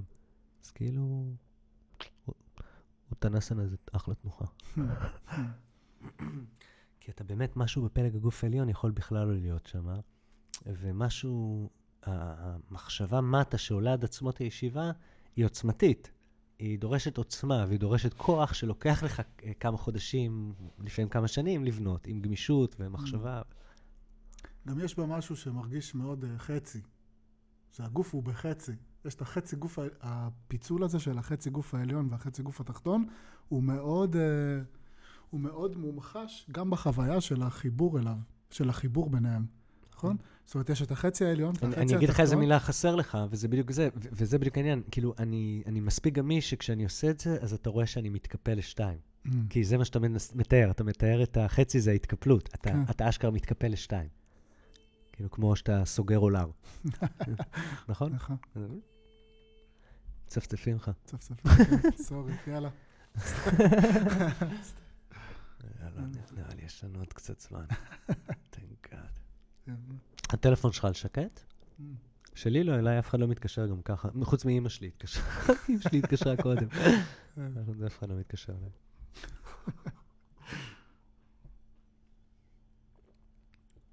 וואי, זה פסיכי. הזכרתי השבוע בזה שהתקשרת אליי פעם לספר לי שאמא שלך שידחה בין ההורים שלי. יאו, עכשיו נזכרתי בזה. נכון. השבוע חשבתי על זה. שאתה פה, כן, שאתה פה בזכות אמא שלי. כן. מה חשבת על זה? לא יודע, נזכרתי בזה באיזושהי צורה. לא יודע למה. שאנחנו פרקטיקלי רילייטד? לך תדע אם אנחנו רילייטד, אחי. זה היה בסיקסטיז וזה שם, אנשים כולם התערבבו עם השני. אנשים זרמו בלי... לגמרי, לגמרי, הם שקטים, לגמרי. זרמו בשקט, בדיוק. היה שם זרימה שקטה. לגמרי, אתה מסתכל בספרייה, אתה רואה כל מיני ספרים כאלה של נשים ערומות עם בוש, שחור וגברים מזוקנים, עם משקפיים עגולים. היה שם זרימה שקטה, קראו שם דברים בחדרי חדרים. כן, לא יודע, אבל זה הליכת בוקר השבוע, חשבתי על זה שאתה תבוא ונעשה את, ה... את הפודקאסט הזה, ואז איכשהו זה עלה לי. זה עלה לי כזה, בוא נעשה קטע הזה. ממש, אני, יש לי ממש את הזיכרון שנסעתי, הייתי אה, אה, באוטו עם ההורים שלי מחיפה לתל אביב, ופתאום התקשרת, ואני הייתי, אה, מה קורה? וזה, ואני, תשמע, אני חייב לספר לך משהו, לספר לך משהו שעליתי עליו, כאילו, וזה, וסיפרת לי את זה, ואמרתי, וואו, לא יכול להיות, וזה, סגרתי את הטלפון וסיפרתי להורים שלי. ומה הם סיפרו לך? סיפרתי להורים שלי. יו, אני מת לדעת מה הם סיפרו על ההורים שלי, מה הם אמרו על ההורים שלי, או מה הם סיפרו. האמת שהם לא פרטו, הם... אה, נכון, וזהו? אה, כן. הם לא פרטו, אתה יודע, ההורים שלי, גם. זה ממש קטן. אתה אומר בצורה מחשידה, אם כולם אמרו סבבה, אבל לא באמת. אני צריך לחזור לבקר את השאלה הזאת. אז, אבל מה הם כן אמרו? אני אחזור לבקר את השאלה הזאת, ואז אני אתרענן, ואז אני אגיד לך בדיוק מה הם אמרו. כי אני לא זוכר כלום. אני זוכר שכל מה שאני יודע זה שבעצם אמא שלי אמרה, שאמא שלי הייתה חברה של שניהם, או חברה של אמא שלך, והיא הכירה ביניהם. כן, אני לא זוכר הרבה יותר מזה. אני זוכר שהיא... והיא אמרה לי שכן, פעם אבא שלך אמר, נכון, שיש לו בן אנרכיסט. שאיזה בן? אה, נכון, יש לו, יש לו אחד אנרכיסט, אז זה כן, זה החבר של הבן שלי. יש לי בן אנרכיסט. וואו. אלה שאנשים גם אומרים את המילה אנרכיסט, הם מתכוונים, אני לא יודע למה הם מתכוונים כשאומרים את זה. למה הם מתכוונים? חוליגן? כאילו מה? אנרכיסט, כאילו אולי לא... לא משחק עם החוקים, אולי לא משחק לפי החוקים. אולי לזה הם מתכוונים, אני לא יודע למה הם מתכוונים כשאומרים אנרכיסט. אני, אני, אני חושב שהיום אנרכיסט זה פחות חזק. אני חושב שנגיד אם היית ב-תשעים או ב-שבעים... אין את זה יותר, את הקטע שלי. בדיוק. ב-שבעים זה הכי חזק, אחרי זה היית כאילו אנרכיסט, והיית גר בישן איזה לילה בכיכר דיזנגוף, אז היית אנרכיסט, אתה יודע מה מתכוון? ישנת לילה בכיכר דיזנגוף? למה שלא, אף פעם לא ישנתי. זה בכלל אנרכיסט. טוב, אתה בחיפה, נכון? איפה החיפה הם ישנים? באיזה כיכר אורדיה? בבית. בבית. בכלל יקר בחיפה. זה היה פחות באופנה. היום יש כל מיני אחרים. אתה, אתה יכול להיות היום במקום אנרכיסט, אתה יכול להיות ויגיניסט. אתה מכיר את הויגיניסטים? אתה היית ויגיניסט. ויגיניסט. אתה היית ויגיניסט, נכון? הייתי, כן, הייתי טבעוני בגיל ממש צעיר. כן. אם אתה טבעוני, אתה חייב להיות uh, social justice warrior? או שאתה יכול להיות טבעוני בלי? Uh, ניסיתי להיות שניהם, נראה לי. כי אני לא מסתדר איתם. ניסיתי להיות גם וגם, אבל אני חושב ש... לא עם הטבעונים, עם הלוחמי הצדק החברתיים האלה, אני לא מסתדר איתם. רק בגלל ההומור שלי, או לא יודע, או הגישה שלי, לא בגלל ש... לא בגלל שאני חושב שמשהו שהם אומרים הוא לא נכון. יש דברים שאני חושב שהם אומרים לא נכונים. אתה יודע, נגיד... אני חושב שלהיות פוליטיקלי קורקט זה קצת... זה מסוכן. אתה מבין את זה? אני לא בעד פוליטיקלי קורקט. עכשיו, להפך, נגיד מי שנגיד... מי שמגיד הוא ממש הייטר והוא רוצה לשרוף ולהרוג את כל האחר המסוים, אז אולי עדיף שכן יגיד את זה, ממש יגיד את זה, כל הזמן שיגיד את זה, ואז לפחות תדע מי זה ומה הוא חושב ומה אתה צריך לדאוג לגביו. כי אם הוא לא אומר את זה, אז מה הוא עושה? הוא אומר, כן, הם לוקחים לנו את מקומות העבודה. על האחרים, לא יודע מי. כן, they took a job, they took a job, they took a job. זה מה שהוא אומר, אתה יודע. כי הוא לא יכול להגיד מה שהוא חושב. אני, אני חושב שעדיף שיגיד מה שהוא חושב, וגם אני חושב שהרבה פעמים זה הומור, ואם אתה... איך קוראים לתנוחה הזאת שאתה תופס את כפות הרגליים, יושב על עצמת ישיבה, או על הישבן, ובפיסוק עם הרגליים לצדדים שהם באוויר. זה גם שיווי משקל. זאת. כן, כן. אתה רוצה לעשות אותה? אני פה... It's recording. אתה יודע מה אני אתכוון? כן. כאילו שאתה עם הרגליים ככה. כן. יושב ומחזיק את הרגליים. יש לך ביטוח אחריות מקצועית וצד ג'? האמת שכן, תרגיש חופשי. בדיוק. שאתה כזה.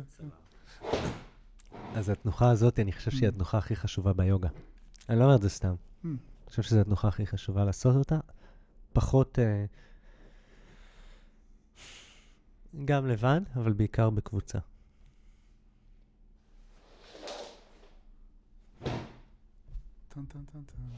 כי? למה אתה חושב? למה, אני חושב? א' נראה לי כי אתה יכול להפליץ כאילו בכל רגע נתון, וזה נורא חשוב בקבוצה כאילו לעשות כאלה תנוחות. אני לא חושב שזה טוב להפליץ בקבוצה, אבל אני חושב שזה... לא, אבל זה טוב לשים אותה, בן אדם כאילו בסיטואציה שהוא עלול כאילו...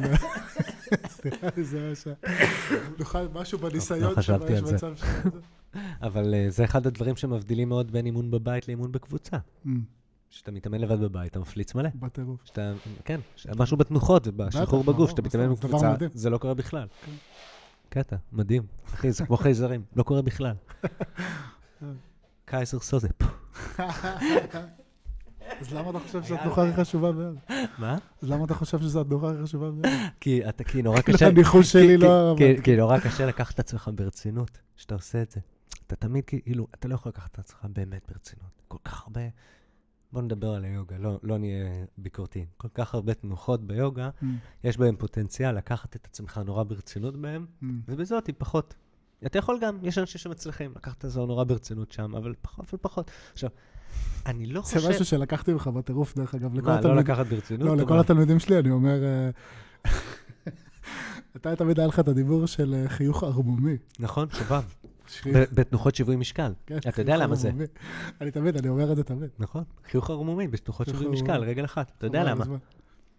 כי כשאתה מסתכל על כל התמונות של הציורים, של האלים ושל התנוחות, הם תמיד כזה ככה. עם החליל, כן, כן, תמיד כזה. כשאתה עושה שיווי משקל רגל אחת, אתה חושב על, אתה יודע, קרישנה, מי האל ג'יגולו העיקרי. אתה חושב על כזה אל שובב עם חליל, ועומד ברגל אחת. המחייך זה גם מרפא את הפנים, זה טוב. כי הבאה המרכזית בסוף תשתלט לך על הפנים. אז עדיף שהיא תהיה חיוך ערמומי, מאשר. מבט זועף וכועס וצודק. זועף וצודק, עם כאב ראש. מה רציתי להגיד? מה דיברנו לרגע לפני זה? בדיוק זה היה... על זה שזו התנוחה הכי חשובה ביום. אה, שאתה לא יכול לקחת את עצמך ברצינות מדי. כן, שבהרבה תנוחות יש פוטנציאל לקחת את עצמך נורא ברצינות. וזה אחת הבעיות. אז זה גם אחת הבעיות עם הרבה פעמים הפוליטיקלי קורקט והסושיאל ג'סטיס ווריורס. אני לא אומר שהם לא לפעמים נתפסים על איזה מישהו שבאמת צריך לתפס עליו, אבל וואו, לא הייתי רוצה להיות בטעות בהחלקה שלהם. אתה מבין? זה לא לא נעים. בסדר, אז אתה יודע, אולי אני לא צריך להיות קצין משטרה ולאנוס או להטריד, לא יודע, אתה יודע. כנראה שכבר לא נהיה. אבל אתה יודע, הרבה פעמים, אני, אני לא אומר, אני לא מדבר, לא מצדיק הטרדות, לא מצדיק כלום. אבל הרבה פעמים דברים, אחי, זה הרבה, הדברים שאנחנו כאילו מגדירים מוסריים או לא מוסריים, mm. הרבה פעמים זה עניין של מזל. אתה מבין? כאילו, אני כל הזמן חושב על הדוגמה הזאת שסאם הריס, המנתן של, הוא, הוא מדבר על, אם אתה נוסע ב... ומישהו נוסע באוטו ומסמס, ובמעבר חצייה דורס איזה ילד. אתה ישר תחשוב איזה איש מנובל. אבל אתה נגיד לא מסמס, לא נוגע בטלפון בנהיגה. חוץ מפעם במיליון שנה שממש צריך, וכמה פעמים במיליון שנה זה אתה במקרה על מעבר חצייה. עכשיו יש אנשים שכל הזמן בטלפון בנהיגה, ולא דורסים אף אחד אף פעם. אז הרבה פעמים זה גם עניין של מזל, מה הופך אותך למנובל, אמיתי, ומה הופך אותך לפשוט כלום. אתה יודע, או, סליחה. אה, נכון, לא מסמסים, סליחה. אתה יודע, לא התכוונתי, נכון, צודק, צודק. כזה, יניח את הטלפון. אני הכי לא... אני חושב שבאופן כללי הרבה ממה שיוצא לאנשים מהפה, כאילו, לתפיסת העולם שלהם והדעה שלהם על מה הם עושים, או מה האנשים בסביבה שלהם עושים, וזה, הוא נשען מאוד על המקריות שהובילה אותם עד היום. כי וואלה, כי הוא נתקע בילד, הרס אותו, ווואלה, הוא פשט את הרגל, ווואלה, הוא זה, והוא לא פשט את הרגל, אז הוא יכול לרשות את עצמו להגיד כל מיני דברים, והוא כאילו, לא יודע, הוא הילד שלו לא נהיה חולה, אז הוא יכול לרשות את עצמו להגיד כל מיני דברים, על איזה טוב זה, לא יודע, זה לבריאות של הילדים, והוא לא דרס אף אחד, אז הוא יכול לרשות את עצמו להגיד כל מיני דברים, נכון? אז בטעות קורה משהו, וכל מה שחשבת הוא הולך לפח. יש קטע, אבל עם הרצון של אנשים, באמת, אתה יודע, להיות חלק מקבוצה. אתה יודע, להיות חלק מ... אתה בא מעולם שהוא גם מאוד קבוצתי. אני תמיד אהבתי את ה... כאילו, אתה יודע, זיכרונות הטובים בחיי. נסעתי על סקייטבורד, הייתי בן שש עשרה, שכנעתי את ההורים שלי להוציא רישיון ל-חמישים סמ"ק, כי לשכן שלנו היה, ואמרתי להם, אמא תראי, זה אופניים עם מנוע, והסכימה. ואז, זה גם קטע שחשבתי עליו עכשיו, שאמרתי לך, הוצאתי את הגיטרה הראשונה שלי, אם אתה תזכור להזכיר לחזור לזה מעולה, אם לא, לא. הוצאתי את הגיטרה הראשונה שלי, ווסטון, שקנו לי אותה, אם אני מנסה לחשוב על זה, אז כנראה קניתי אותה ב... שמונים ושמונה? שמונים ותשע אולי? אתה מבין את כוון? נראה לי. לא יכול להיות הרבה אחרי, או משהו כזה.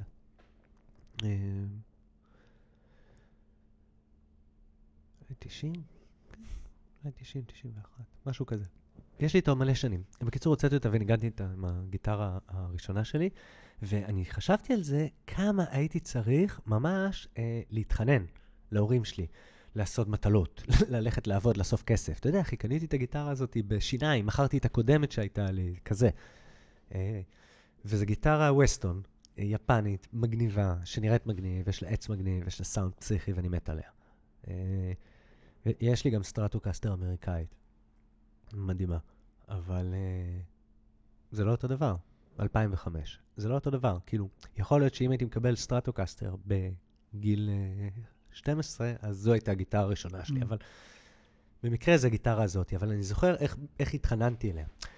וחשבתי על זה היום, היום ילדים מתחננים להורים שלהם בשביל הגיטרה הראשונה, או היום זה כזה, אה, הילד רוצה לנגן בגיטרה, צריך לעודד מה שהוא צריך, אז ישר יש לו, שמים חמישה עשר אלף שקל, ויש לו מגבר של מרשל, ולספו לקסטום. אני חושב שגם אז הילדים שרצו לנגן גיטרה, וישר השכיבו עליהם. אחי, זה שנות ה-תשעים, פחות, היה, סליחה, פחות, היה אולי איזה ילד אחד, או בהתחלה לפחות, שהיה, שאתה יודע, חזר מארצות הברית, ההורים שלו היו אמריקאים, הם חזרו כאילו, הם גרו בארץ, אז הם נסו לבקר משפחה, וחזר עם סטרטוקסטר, ואחרי זה, החבר שלי אחר בכלל זה, ואז רק, אתה יודע, זה היה אחרת.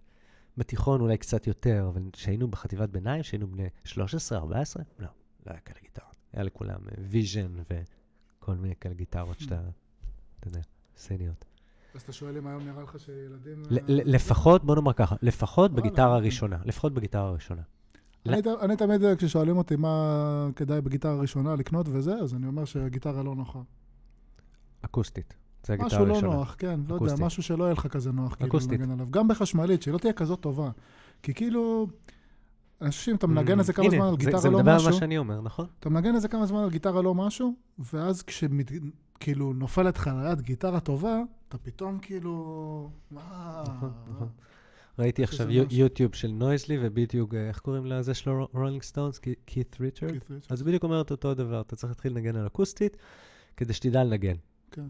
אחרי זה תשים את האפקטים. כשתוסיף את החשמלית ואפקטים, זה כבר יהיה זה. אבל אתה צריך לדעת לקחת גיטרה, לשבת איתה ולעשות מוזיקה. לעשות בלוז, לעשות זה, לעשות מוזיקה שתשמע מוזיקה. אתה יודע. כל כך נכון. אז מה רצית להגיד על האופנוע? על האופנוע? או שזה רק היה הרמה לזה? שעשית, אמרת לי להזכיר לך את זה, שעשית ראשון בגיל שש עשרה והתחננת להורים שלך?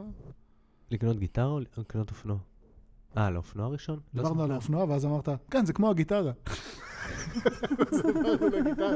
עלה איזה משהו, זאת הגיטרה, מצוקות דיבור עם הגיטרה, הוא היה כמו האופנוע, כאילו, בעצם איזה משהו על האופנוע. הבעיה, היכולת שלי לזכור על מה אני מדבר ברגע שאני סוטה לנושא, זה מקור כל הרעות החולות בחיי. ידעת כאילו להגיד לי, לנסות להזכיר לך? תנסה להזכיר לי, וזה גם לא... כן, כן, לא. נגיד לך, זה הבעיה שלי, כי נגיד עם אשתי, איך זה עובד? אני מדבר על משהו אקראי, ואז היא מתערבת לי באמצע, ואז אני כבר לא זוכר על מה רציתי לדבר. עכשיו, זה מחזיר אותי לאיזושהי סיטואציה, כאילו אני, אה, כאילו אני, אתה יודע, ילד כזה לא מובן, שלא מצליח אה, לזכור מה הוא רוצה לדבר, כי הסיחו את דעתו. אני לא יכול שאנשים מדברים מסביבי, נגיד, אה, שאלת לך לחדר כושר, אתה עושה, הלכת, אתה התחלת ללכת לחדר כושר. אז... אה, שאלתי אותך כאילו על מה, אתה לא הולך עם אוזניות? כאילו, וואו, זה נראה לי ארטקו אחי, זה נראה לי כמו מלחמת העולם הראשונה בשוחות, כאילו מה, אתה בלי אוזניות בחדר כושר, איך אתה עובר את זה? ואז אמרת לי שאתה הולך בשבע בבוקר עם הארבע סקנים, אז אמרתי, אה, אוקיי. עדיין, זה מדהים שכאילו, הלכתי השבוע איזה יום, ממש כשהם פתחו, כי הם דברו איתך, הם פותחים בשש, הייתי שם בשש, ואתה יודע, בשבע דקות, כן? הסתכלו איך ככה. והכנסתי, היה אני, כבר היו שם איזה שני זקנים, וברקע היה דנס פרוע כאילו עכשיו, אתה יודע. טום, טום, טום, טום, טום, טום. גדול. זקנים, עומדים שם שתי זקנים, אחת עושה עם מושכת איזה חוט כזה ככה, ועוד איזה אחד עושה כמה כאלה להתחמם כזה וזה, וברקע יש דנס פרוע, ואני כאילו מנסה למשוך את עצמי על איזה מכשיר של בטח גרוע כזה, וברקע יש דנס ממש פרוע, לא יודע, זה כאילו... לחסום את זה כאילו בעצמי, זה נראה לי כאילו מגוחך. אתה אומר פולו לחוויה, אין קצת. אתה יכול לאבד קשר למה קורה מסביב, כאילו זה... לגמרי. אני אשתף אותך שכשאתה מתרגש, אז זה יותר מדי, ואז אני לא מתרגש, אז אני לוחש שזה פחות מדי. אוקיי. אז חשבתי פשוט, תתרגש? אנחנו צריכים לדבר על דברים שהם לא כאלה מרגשים. הנה, הנה, עכשיו זה היה טוב, עכשיו אתה רגיש שהיה טוב. מעולה, אבל לדבר למיקרופון באופן כללי. איך הולך בחדר כושר? אז זהו, אז אמרתי את זה על החדר כושר בגלל הקשב וריכוז שלי, שאם אני הייתי הולך לחדר כושר בלי אוזניות, אני לא יכול, אחי. כי אני, נגיד, יש לי אחת הבעיות החברתיות שלי, היא נגרמת מזה שאני לא מצליח להתרכז ואני לא יכול לדבר איתך. יש עשרה אנשים, נגיד אנחנו עכשיו במה שקורה בבית, מסיבה, אירוע חברתי, ואני ואתה מדברים ואני רוצה לספר לך על מה קורה לי כשאני במסיבה באירוע חברתי. כמו עכשיו, סבבה? אני לא יכול לעשות את זה. כי בזמן שאני כאילו מנסה לדבר איתך או אתה מדבר איתי, אני מקשיב, יש לי מה להגיד על מה שהם אומרים פה. Mm. אחי, כמו, לא יודע, יש לי מה להגיד על מה שהם אומרים פה. ואני רוצה לעזור לו שמה, למצוא במקפיא את מה שהוא מחפש. כי הוא כבר איזה חמש עשרה שניות חופר במקפיא. אתה מבין את כוון? ובראייה היקפית, אני קולט שמה שזה נגמר לו נייר טולט. כי קודם הייתי וראיתי שזה הסוף ובדיוק הוא יצא ואני יודע שזה צבע, ואני יודע שזה מאחורה. שומע את השאלה שלו הוא משם, אתה מבין? Mm. יא, אני אשכה חווה מצוקה עכשיו שאני מספר לך את זה, כאילו מאחוריי, אבל כאילו זה החוויה שלי, אני לא מצליח להתרכז איתך רגע בשיחה. זה מהשמיעה או מהעיניים? זה מהכל, זה מהיכולת למקד את התשומת לב שלי בדבר, בשיחה איתך, ואז מה קורה? אני אומר, אה, רגע, שנייה חיים, שנייה, אני הולך לעזור לו במקפיא, ואז אני הולך שם, ואז אני מתפזר, ואז, אתה יודע, אני לא מצליח, שנייה אחי, אני all over the place, אני רוצה לדבר איתו, אבל אני רוצה לדבר שם, אני לא רוצה, לא יודע, אחי, נהיה לי קשה נורא. אני רואה על הבת שלי, שהיא בת שלוש, אני לא יודע אם זה קשה לה או לא, אני רואה לפעמים שהיא פשוט מתנתקת לתוך עצמה, שיש הרבה דברים מסביבה, אולי הרבה ילדים, אולי הרבה אנשים עושים את זה, אבל יש לה קטע, נגיד, שהיא חוזרת הביתה מהגן, אני מרגיש את זה, שכל מה שהיא רוצה זה לראות חצי שעה אה, פיטר הארנב, או whatever, שעזבו אותה בשקט באמא שלך. עזוב אותה, עזוב אותי באמא שלך. תן לי לקרסם משהו, ולראות משהו במחשב, תעזוב אותי. והיא בואה, לא מדברת, לא, לא רוצה. אחרי זה היא חוזרת לעצמה, והכל סבבה. חצי יום ממשיך. והרבה פעמים אני מרגיש שזה כאילו, אתה יודע, בגן עם הילדים, עם אנשים, עם הגננת, עם הזה, הרבה להתמודד איתו. ים אינפורמציה. ים, בדיוק, לאבד, אוהבים, לא אוהבים, רגשי, חברתי, וואו, על האיסטר, ילדה, בת שלוש, אתה יודע, וכל הזמן היא, על החברות שלה, כאילו כל הזמן חוזרת על השמות שלהם, חברה שלי, זאת חברה שלי, איתה אני משחקת, איתה אני משחקת, כאילו כזה מאוד... וזה אחד מהקשיים שלי החברתיים, נגיד, אתה יודע, שאני נורא קשה לי בסיטואציות חברתיות. בגלל זה גם... בגלל זה אני חושב שלמהלך חיי, נגיד, אתה יודע, למה, לא קשה לי בכלל למקד את תשומת הלב שלי, אף פעם לא היה, לבחורה, נגיד, ממש יפה. ואז היה כזה... ואז אני נדבר איתך, עכשיו אתה לא חבר מזוקן, אתה בחורה ממש יפה, ואז כאילו, לא מעניינתי כלום. כזה. לא יודע, אולי, לא יודע. אבל אני חושב, סתם, אני, אתה יודע, אני מנסה לתאר, עזוב אותי, fuck it, אני... I did it, אין בה, שרדתי, I'm here. אבל נגיד על ה... כשמדברים באמת על קשב וריכוז, או נגיד אני חושב על ילדים בכלל, או על ילדים שלי בפרט. אוקיי, מה אתה עושה עם ילדים שככה הם חווים את הסיטואציה החברתית? אני לא יודע אם יש לזה שם, אני באמת לא יודע אם מישהו אחר חווה ככה, ככה אני חווה. רגע. מה שמצחיק זה שסוב אימא שלי, אתה מבין כאילו?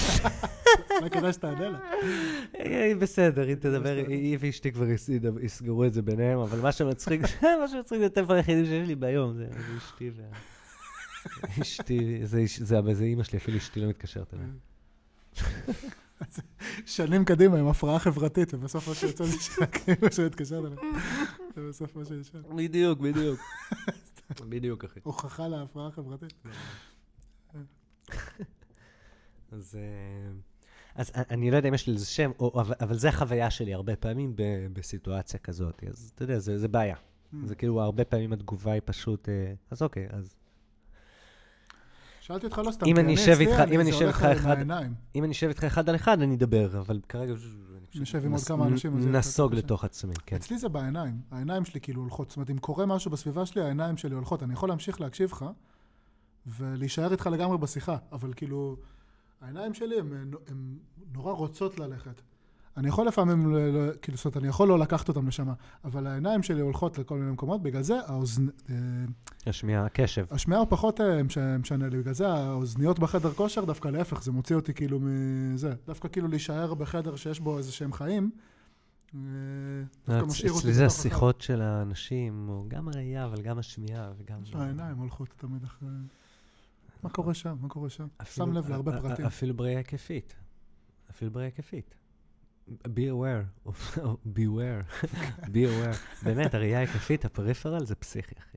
זה הטריפה. אתה שואל אותי מה מעניין אותי עכשיו באימון, אני לא יודע איך זה נפל לי הדבר הזה, אני מאמין שכולם עושים את זה, אבל כנראה לא, אבל לא יודע.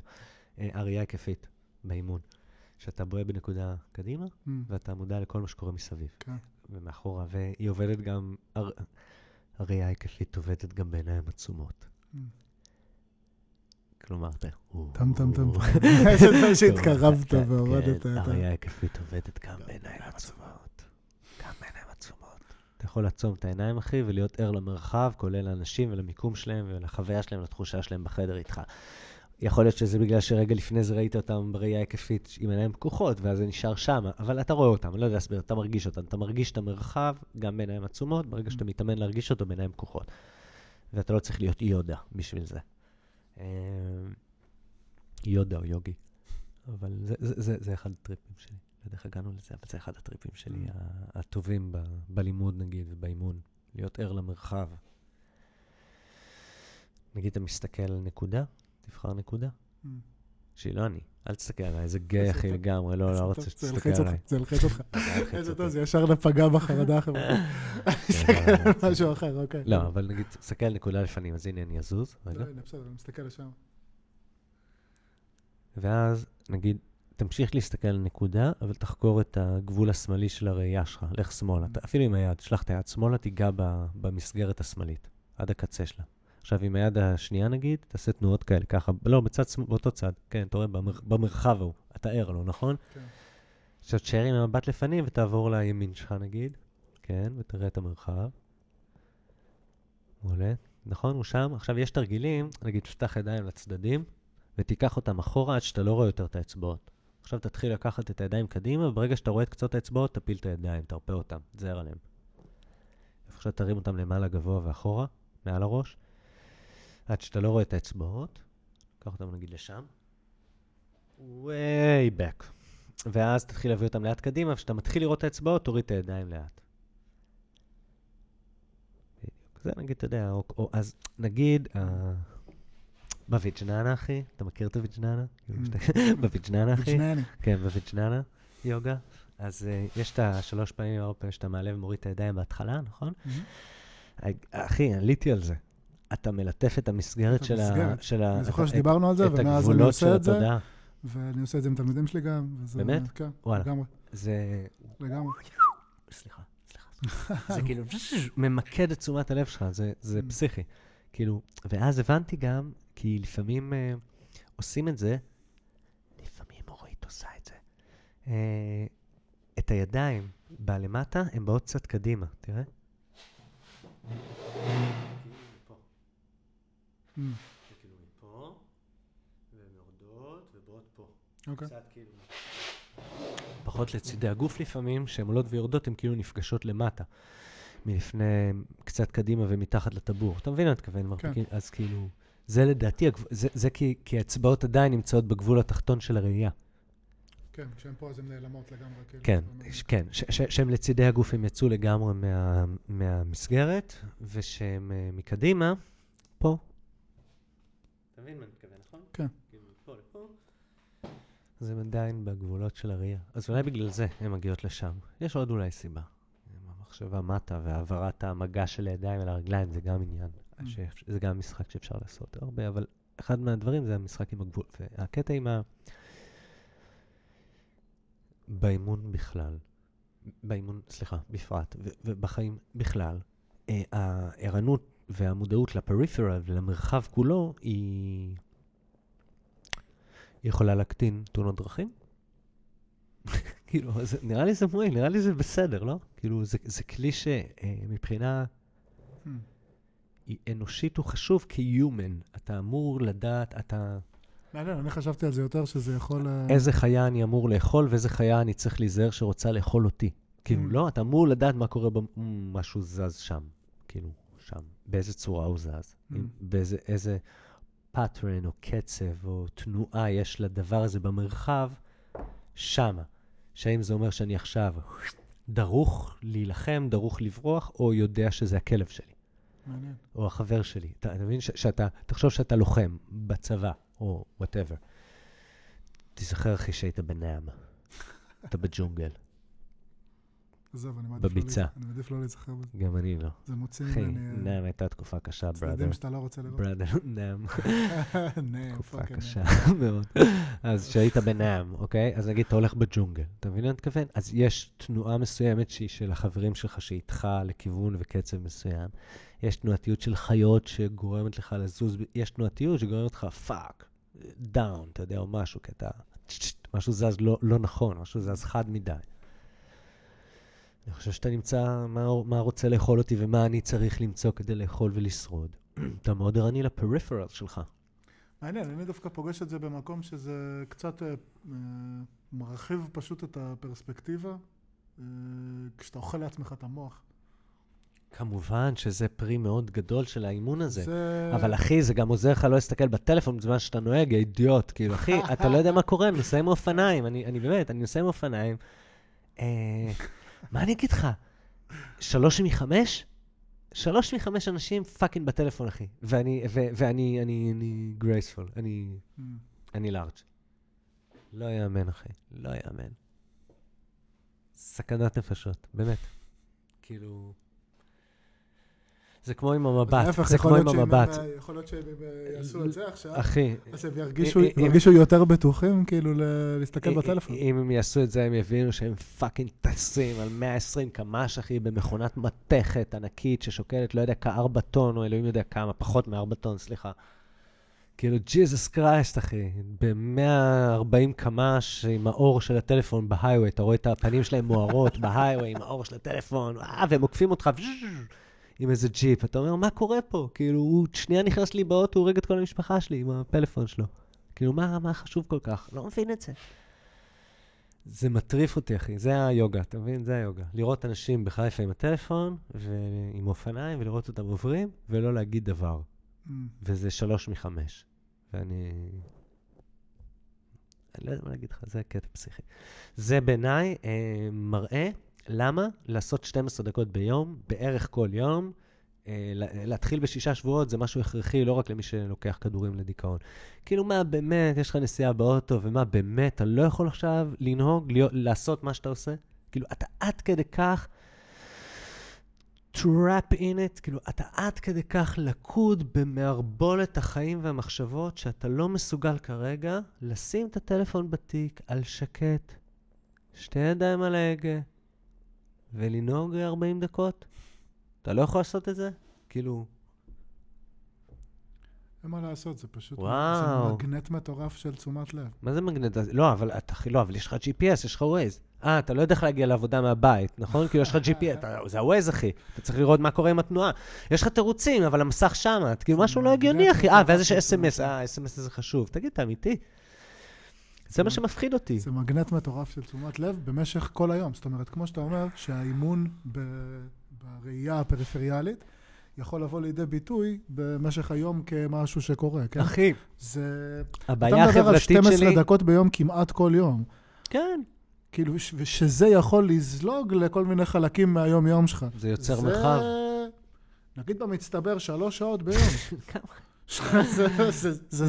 זה זולג לכל מיני חלקים אחרים מהיום. זה היתרונות הגדולים בבעיה החברתית שלי, שחוץ מאמא שלי, שאותה אני מסנן, אף אחד לא מתקשר, אז הפלאפון שלי לפעמים, ימים שלמים אחי על שקט, אני לא זוכר שהוא שקע, הוא שוכב לו, אני מתחיל את השור, שם אותו על שקט, אתה יודע, יומיים אחרי זה אני שוכח איפה הוא. אם זה סוף שבוע, איפה הפלאפון שלי ביום ראשון, לא יודע איפה הוא, כל סוף שבוע היה. אבל זה מציל אותי. אחי, זה משעבד החיבור הזה לטלפון. והקטע עם הנהיגה זה אני לא מבין, לא מבין. ת, תגיד מה שתגיד, אני לא מבין. Mm. זה כאילו, וואו, זה הגיע עד כדי כך, אז כאילו... חכה עוד מעט יש במשקפה, אז, אז, אז, הדשות. אז, אז בוא, בסדר, סבבה, אבל מה שאני אומר זה אין בעיה, אבל אתה עד כדי כך caught in it, שאתה לא יכול לעזוב את זה לרגע, כש... כשאתה יודע, כל הזמן, תמיד שתגיע לאיזה ויכוח על משהו וזה, ויגידו, כן אחי, אבל זה עניין של חיי אדם, נכון? זה תמיד הדבר העיקרי, חיי אדם? כאילו, אתה מבין את הכוון? כן. כאילו שם מותחים את הקו האדום. הטיעון האולטימטיבי. הגענו לחיי אדם. אחי, זה חיי אדם, כי לנסוע עם פלאפון זה חיי אדם. אתה יודע, זה אוטו, תאונות ותשומת לב וכל מה שקורה, עם הקשב וראייה היקפית, כן, אתה נוהג אחי, וואלה, אתה נוהג. אתה לא רוצה לדעת מה קורה מסביבך. לא חשוב. לך שאתה נוהג, שאנשים מסביבך ידעו מה קורה מסביבם, אם הם איתך בכביש נוסעים במהירות, ואתה עם המשפחה שלך, והם גם, כאילו, מה, אתה לא רוצה שכל אחד ידע מה קורה סביבו, וביחד נעבור את הדרך הזאת בשלום? כאילו, זה לא המטרה העילאית שלך? אני לא מבין. אז מה, אז אתה עם הפלאפון? לא מבין זה. מה עושים עם זה, אבל שאתה לא מבין עם זה? מה עושים שאני לא מבין עם זה? כן. לא יודע, אני הולך להמציא אה, כזה. כן, אנשים עובדים מאוד קשה בלהמציא... אני השבוע, פעם ראשונה, שמתי משקפיים של virtual reality. וואו, איזה? אה, כזה שמתחבר לסמסונג. לסמסונג. אה, לסמסונג. וואי, אחי, יש את ה-אייץ' טי סי או שקוראים לזה וייב. זה פרוע, אחי. זה פרוע. זה פרוע. זה פרוע. זה פרוע. אנחנו עוד לא מבינים, הבנות שלי. אבל הנה, אתה יודע... זה פרוע, אבל זה שם את ה... כאילו... אם אתה מדבר על לעשות כמה דקות ביום, התבוננות באיזושהי נקודה מסוימת, וניסיון לשים לב מה קורה בצדדי, זה שמת... ולשלזה יש השפעה על הקיום של הבן אדם. זה לא העניין חיים, זה העניין הזה שאתה מסתכל על משהו... זה טירוף, זה עוטף לך את העיניים, כאילו אין לך... בואנה, זה טירוף. זה אבל יותר טוב, הבעיה עם הפלאפונים, שאתה מסתכל על משהו שנמצא במרחק קבוע מהעיניים שלך כל הזמן. זה הבעיה, אתה מסתכל על משהו שנמצא פה. פה אתה מסתכל. משהו קבוע. העיניים שלך לא זזות ממשהו קבוע. עכשיו, במשהו הקבוע זה אתה סרטים שלמים חווה, אבל הכל פה. או בטלוויזיה, אתה מסתכל פה. אולי זה עוזר לך להסתכל לכיוונים שונים, אני לא יודע, אבל אתה מסתכל, וזה הבעיה. הראייה צריכה לראות דברים במרחקים שונים, עצים, ערים, בניינים, רחובות, אופניים, אנשים. אתה צריך לראות תנועה, אתה מבין? אתה צריך לראות דברים במרחקים שונים. העיניים שלך צריכות לקפוץ מהקרוב, עד שולחן פה הקבל, למקרר שם, לקצה הבית, ואתה יכול לעשות את זה. לארבע קילומטר אתה יכול לראות, אתה יכול להסתכל רחוק על המרחב, לראות את הערים. את החרמון, כן. בדיוק, את החרמון, ואז לחזור פה, להופ, לציור על האצבע, לכתביות כף היד. וזה מה שהעיניים צריכות לעשות, הן לא צריכות להסתכל כל הזמן ככה. נכון. על מסך, נקודה קבועה פה, זה דופק אותך. מוטורית, לא יודע איך להסביר את זה. אז זה מה שאני אומר, אם אנחנו הולכים למקום שבו... בוא נעשה, מגניב בטירוף, המשקפיים האלה של וירטואל ריאליטי. אני מת לכזה דבר. תשמע, זה טירוף, וזה, אחי, זה כאילו... אני חושב לפתוח ספונסר לכזה דבר, פטרון. יש פה דבר ואתה מסתכל עליו, וזה שום מרחק קבוע. יש לנו איזה תשעת אלפים עוקבים ומאזינים, וזה חבר'ה, תספנסרו לנו כזה משקפיים. אחי, זה כזה. זה כזה שסוגר לך על הכל. לגמרי. סוגר לך על הכל. זה הדבר הבא. אני מפחד שאני אראה כזה דבר, לא יהיה לי חיים בכלל יותר. אבל אז אני רוצה רגע לחזור אחורה אחרי על העניין של הפלאפון, אני אגיד לך מה הבעיה שלי. הבעיה שלי שהבנות שלי, יש לי ילדה בת שלוש. יש לי גם פתאום פתרון, יש לי ילדה בת שלוש, סבבה? עכשיו, אני יודע שהדמיון שלי מפותח, אז הדמיון שלי לוקח אותי לסבבה, היא קיבלה רישיון והיא נוהגת והיא נורא זהירה, והיא שמה את הפלאפון בצד, אבל אז באותו יום, היא בדיוק רבה עם החבר שלה, והם בדיוק נפרדים או לא נפרדים, היא נוסעת באוטו, והיא נוסעת לקנות לאבא חלב, ואז פתאום יש לה טלפון ו... או אס אם אס, והיא רוצה לדעת אם זה הוא או לא הוא. ואז זה רק שנייה, תפתח את התיק כדי לבדוק, בום. אתה מבין? כאילו זה מה שמפחיד אותי. מה אתה עושה?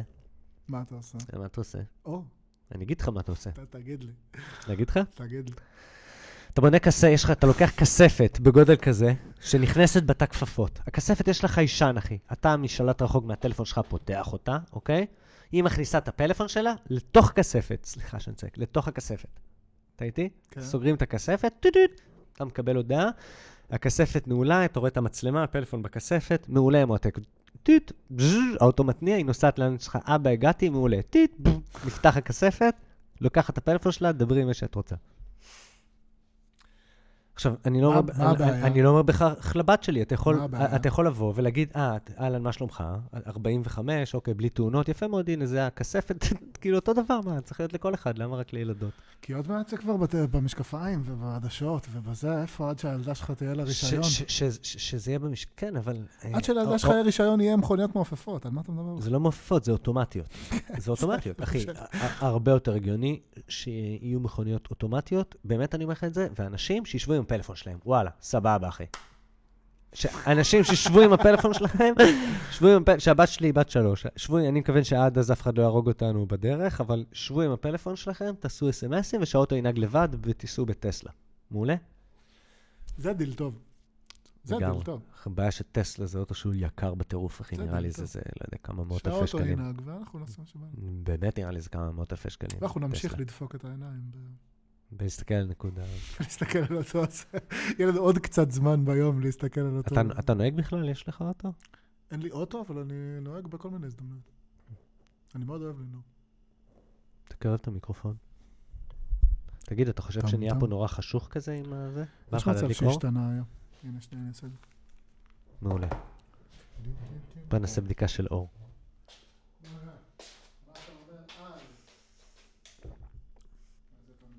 וואו, זה, לא, זה מעולה היה עכשיו. זה פחות מעולה? אוקיי, בוא תשב רגע. אה, לא, לא, זה בדיוק על הראש שלך. יש לי רעיון אחר, אבל אולי פשוט תפתח את התריסים.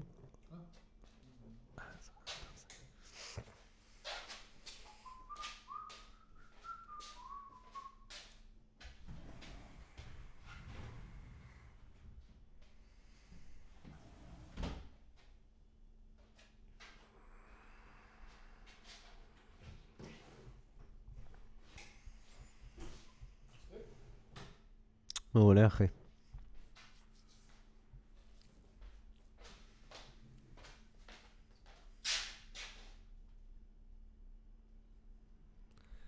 הנה, קיבלתי הודעה מזבוב על הקיר. קיבלת הודעה שאנחנו בלייב.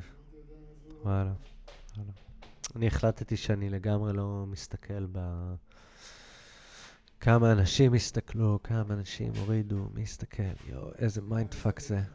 מה? תפסק לך גם, סבבה. איזה מיינדפאק זה. דיברתי עם אננדו.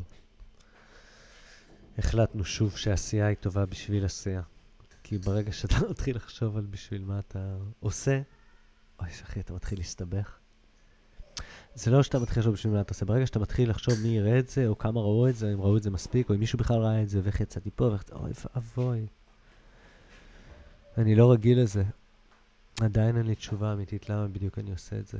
יש לך אוזניות מגניבות. אני רוצה כאלה אוזניות. שנייה רגע. איזה קטע. שיהיה חיים, איזה קטע. אני החלפתי אוזניות ואני עדיין שומע את עצמי אותו דבר. אני עדיין שומע את עצמי, אני לא שומע אותך שאני שם את האוזניות שלך. אתה, מה אתה שומע באוזניות שלך? אותך, אבל שאתה מדבר. עכשיו אני שומע אותי. אתה יודע מה, האוזניות האלה הרבה יותר נוחות. מאלה. כן. אוזניות נוחות. אתה יודע מתי הבנתי שזה חשוב נורא? סליחה. סליחה, סליחה. מישהו דפקתי לו את האוזן. אתה יודע מתי הבנתי שזה חשוב נורא? אוזניות איכותיות? שהתחלתי לשחק יותר מדי בפלייסטיישן. זה גדול שכשאתה מדבר, כאילו... כשאתה מדבר, אתה שומע את עצמך באוזניות. אהה. סך הכל עכשיו אני שם לב שאני בלי אוזניות, שאתה מדבר כאילו יחסית חלש. שאני מדבר יחסית חלש. כן, כן, כן, כן, כן. כן, כן, כן, כן. נכון, נכון. נכון, חיים. אבל הנה נגיד, שנייה. חיים, שומע? רגע, אבל עכשיו זה בסדר? עכשיו אני שומע. זה ממש מה? אני ידעתי את זה, אני צריך אוזניות נוחות. מתי הבנתי שאני צריך אוזניות נוחות? כשהתחלתי לשחק יותר מדי זמן בפלייסטיישן. משחק שש שעות רצוף, אתה צריך אוזניות נוחות.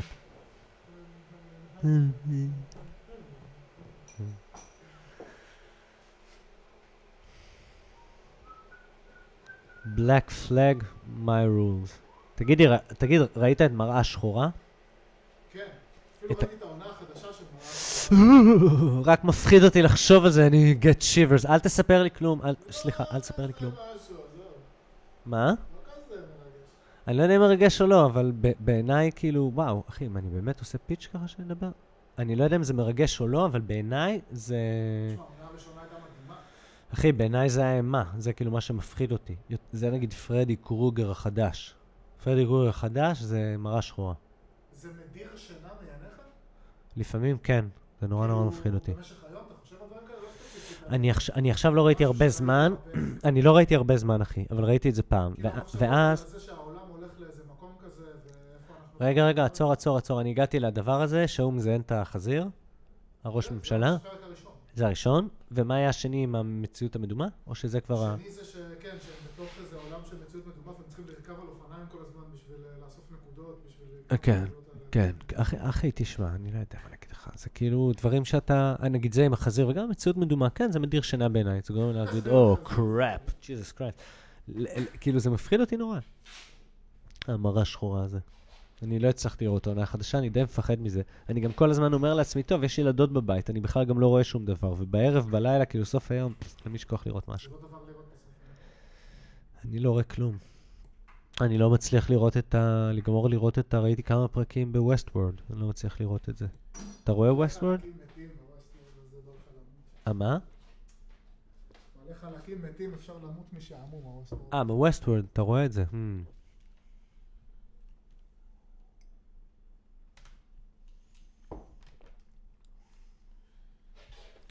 אם היית יושב לדבר עם מורים ליוגה, נגיד היית נותן לשיחה לזרום והכל סבבה, מה היית רוצה לשאול אותם? נגיד אם היה לך אפשרות לשאול מורים שלך או מורים בכלל, או אתה הולך עכשיו להיפגש עם חמש מורים. כן, נגיד, אם אתה אומר, אוקיי, ניתן לשיחה לגמרי לגמרי לזרום, בלי שום זה, אבל בוא נחפש שאלה אחת או דבר אחד או כיוון אחד או כמה קטנים שנשאל את כולם. ואז יהיה לנו רפרנס כזה בין כמה מורים על שאלה אחת או על נושא אחד או דבר אחד. מה היית בוחר? שאלה מעניינת. שאלה מעניינת, ווטסטון ידידי. ווטסטון. בוא תעניין אותי. דבר אליי. אולי הייתי שואל... יש לך חמש הגג לבר שבע? תביא, זה לא פוליטיקלי קורקט, בגלל זה אני... כן, סבבה. Go for it. האמת שהייתי מתחיל בשאלה כזאת. מהאופי הזה. מה הייתי שואל מורים ליוגה? שאלה אחת שעכשיו שואלים את כולם. אני במקרה פשוט אמור להיפגש עם כמה מורים, ורוצה עם עוד כמה, אבל נגיד, אתה יכול לקחת את זה מהיית של אנשים בכלל, אבל מורים ליוגה זה מעניין. אולי הייתי שואל אותם איפה הם, איפה הם סטלבטים. מה זאת אומרת? איפה הם לא מורים ליוגה? לא, איפה בתוך ההוראה ליוגה? איפה בהוראה, כאילו... איפה בתוך ההוראה של היוגה שלהם עדיין יש משהו שהוא חרטה. שאמרת מסתלבטים, חשבתם גם איפה הם נחים. לא, כאילו מסתלבטים עליך בפנים. איפה משהו בהוראה שלהם עדיין יש בו חרטה, כאילו חרטה גמורה. חרטה גמורה, שזה משהו שהם עושים מכוח האינרציה, שזה משהו שנדבק להם כאילו... מההתחלה שלה, שהם מתאמנים ביוגה, ומתעסת, כאילו, אם הם היו לבד על אי בודד, אז אתה יודע, ועומדים עכשיו מול מלאך שירד מהשמיים ושואל אותם מה דעתם על איזשהו משהו, אז יכול להיות שהם היו אומרים משהו אחר, אבל התלמידים שלהם הם עדיין אומרים משהו שהוא מחורטט ממש. תן לי דוגמה. נגיד, אם אתה מורה ליוגה, ועכשיו שואלים אותך איפה אתה מסתלבט, אתה מלמד? מה איתו? איפה אתה מסתלבט אחרי? תכלס, איפה? אני מנסה עכשיו, על המקום שבו באמת אני מסתלבט. אתה חושב שבמפגש עם רעיון, עם מורה זה שאלה טובה להתחיל? להתחיל איתה ברעיון? אני לא יודע, אבל אתה אמרת כאילו, אמרת שאתה רוצה לתת לזה לזרום, ואז להביא איזה שאלה, נכון? שנייה, אז חזק לי די, ווליום. אוקיי, אני אחליש. חשת עדיין, מסתלבט. אוקיי, בואו נתחיל את הרעיון, מוכנים? כן, יופי, אנחנו לייב, אוקיי. כמה זמן אתה מתאמן ביוגה? איפה אתה מסתלבט? מה היה שיעור יוגה הראשון שהיית בחיים שלך? איפה אתה עדיין מסתלבט על אנשים הפנים? לא ככה, לא ככה, אחי. אתה צריך לעשות בילדאפ, אתה שואל אותו אותה, איפה אתה, איפה תגיד, איפה אתה עדיין מסתלבטת? ואז היא אומרת לך, אני לוקחת בקיץ, חופשה, אני לא מלמדת, אני נוסעת. לא, לא, איפה מסתלבטת, כאילו מחרטטת, את יודעת. אני חושב שהסיבה שהייתי שואל את השאלה הזאת, זה כי נורא קשה לענות עליה. נורא קשה. כאילו, אין לי מושג מה להגיד לך. עכשיו, כשאתה שואל אותי, אין לי מושג מה להגיד לך. גם אני חושב על זה בחצי ראש מאחור, כל מה שאתה מדבר. נכון? אני לא יודע מה להגיד לך, כאילו. אין לי מושג מה להגיד לך. בדיוק. איפה אתה מתחיל? אני חושב שזה איפשהו בטח נעוץ בפער שיש בך בתור מתאמן ומורה. נגיד, זאת אומרת, מי אתה כשאתה מתאמן ביוגה ומי אתה כשאתה מורה ליוגה. יש בפער הזה בטח איזשהו משהו. שם, זאת אומרת, שם אני, יש לי הרגשה שיש מקום ל, לסטלבט הזה להסתנן. מה זאת אומרת? תן לי דוגמה, תסביר לי. נגיד... תגיד לתלמידים שלך שזה טוב לעשות את הדבר הזה ככה וככה, כי יוצא מזה ככה וככה, ואתה עם עצמך, כשאתה בא לעשות את זה, אתה אומרת, אה, לא מה אני אעשה את זה. אני דווקא מנסה שזה יקנה.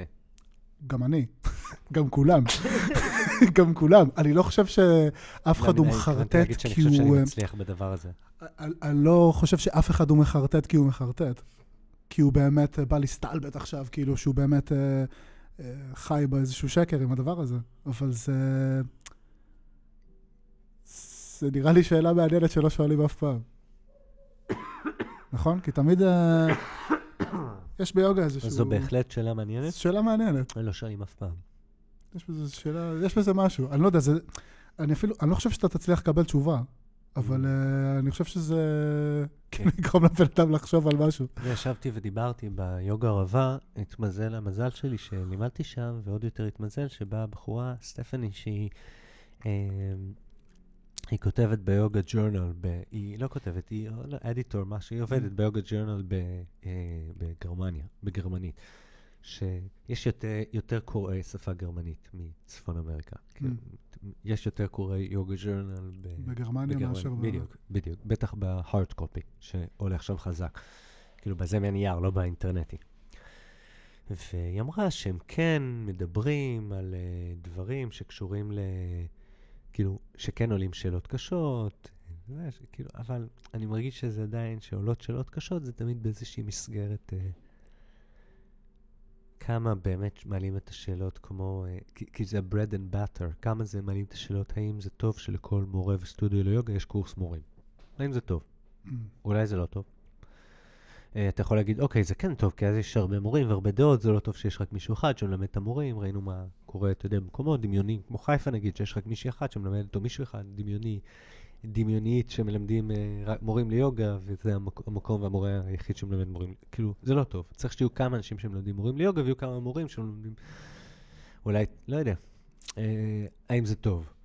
האם זה שכל שנה מלא מלא אנשים מסיימים קורס הוראת ליוגה, זה טוב? Mm. אה, אולי, מה, זה הכל פונקציה של שעות? כאילו, אוקיי, אם זה יהיה... חמשת אלפים וארבע מאות שעות הוראה, אתה יודע, לא יודע, בשנים של כלב, אז זה כן נחשב ולד, ואם זה פחות, כאילו, אוקיי, לא, אז לא, אוקיי, אז מה כן? קורס של חודש, שאתה מקבל תעודה, אתה יכול לעשות את הביטוח וללמד. זה טוב או לא טוב? עכשיו, שנשאל, מה זאת אומרת טוב או לא טוב? זה מביא למורים, זה יותר מורים טובים או פחות מורים טובים? מצד אחד יש... זה בטוח מביא לי יותר מורים.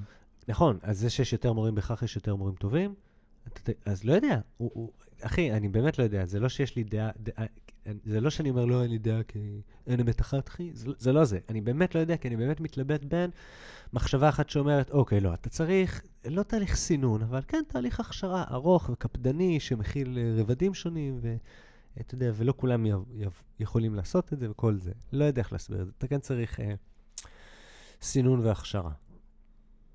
מצד אחד. מצד שני, זה שיש המון מקומות שמלמדים הרבה מורים. יש הרבה אנשים שמלמדים ומתחילים להתעסק בזה.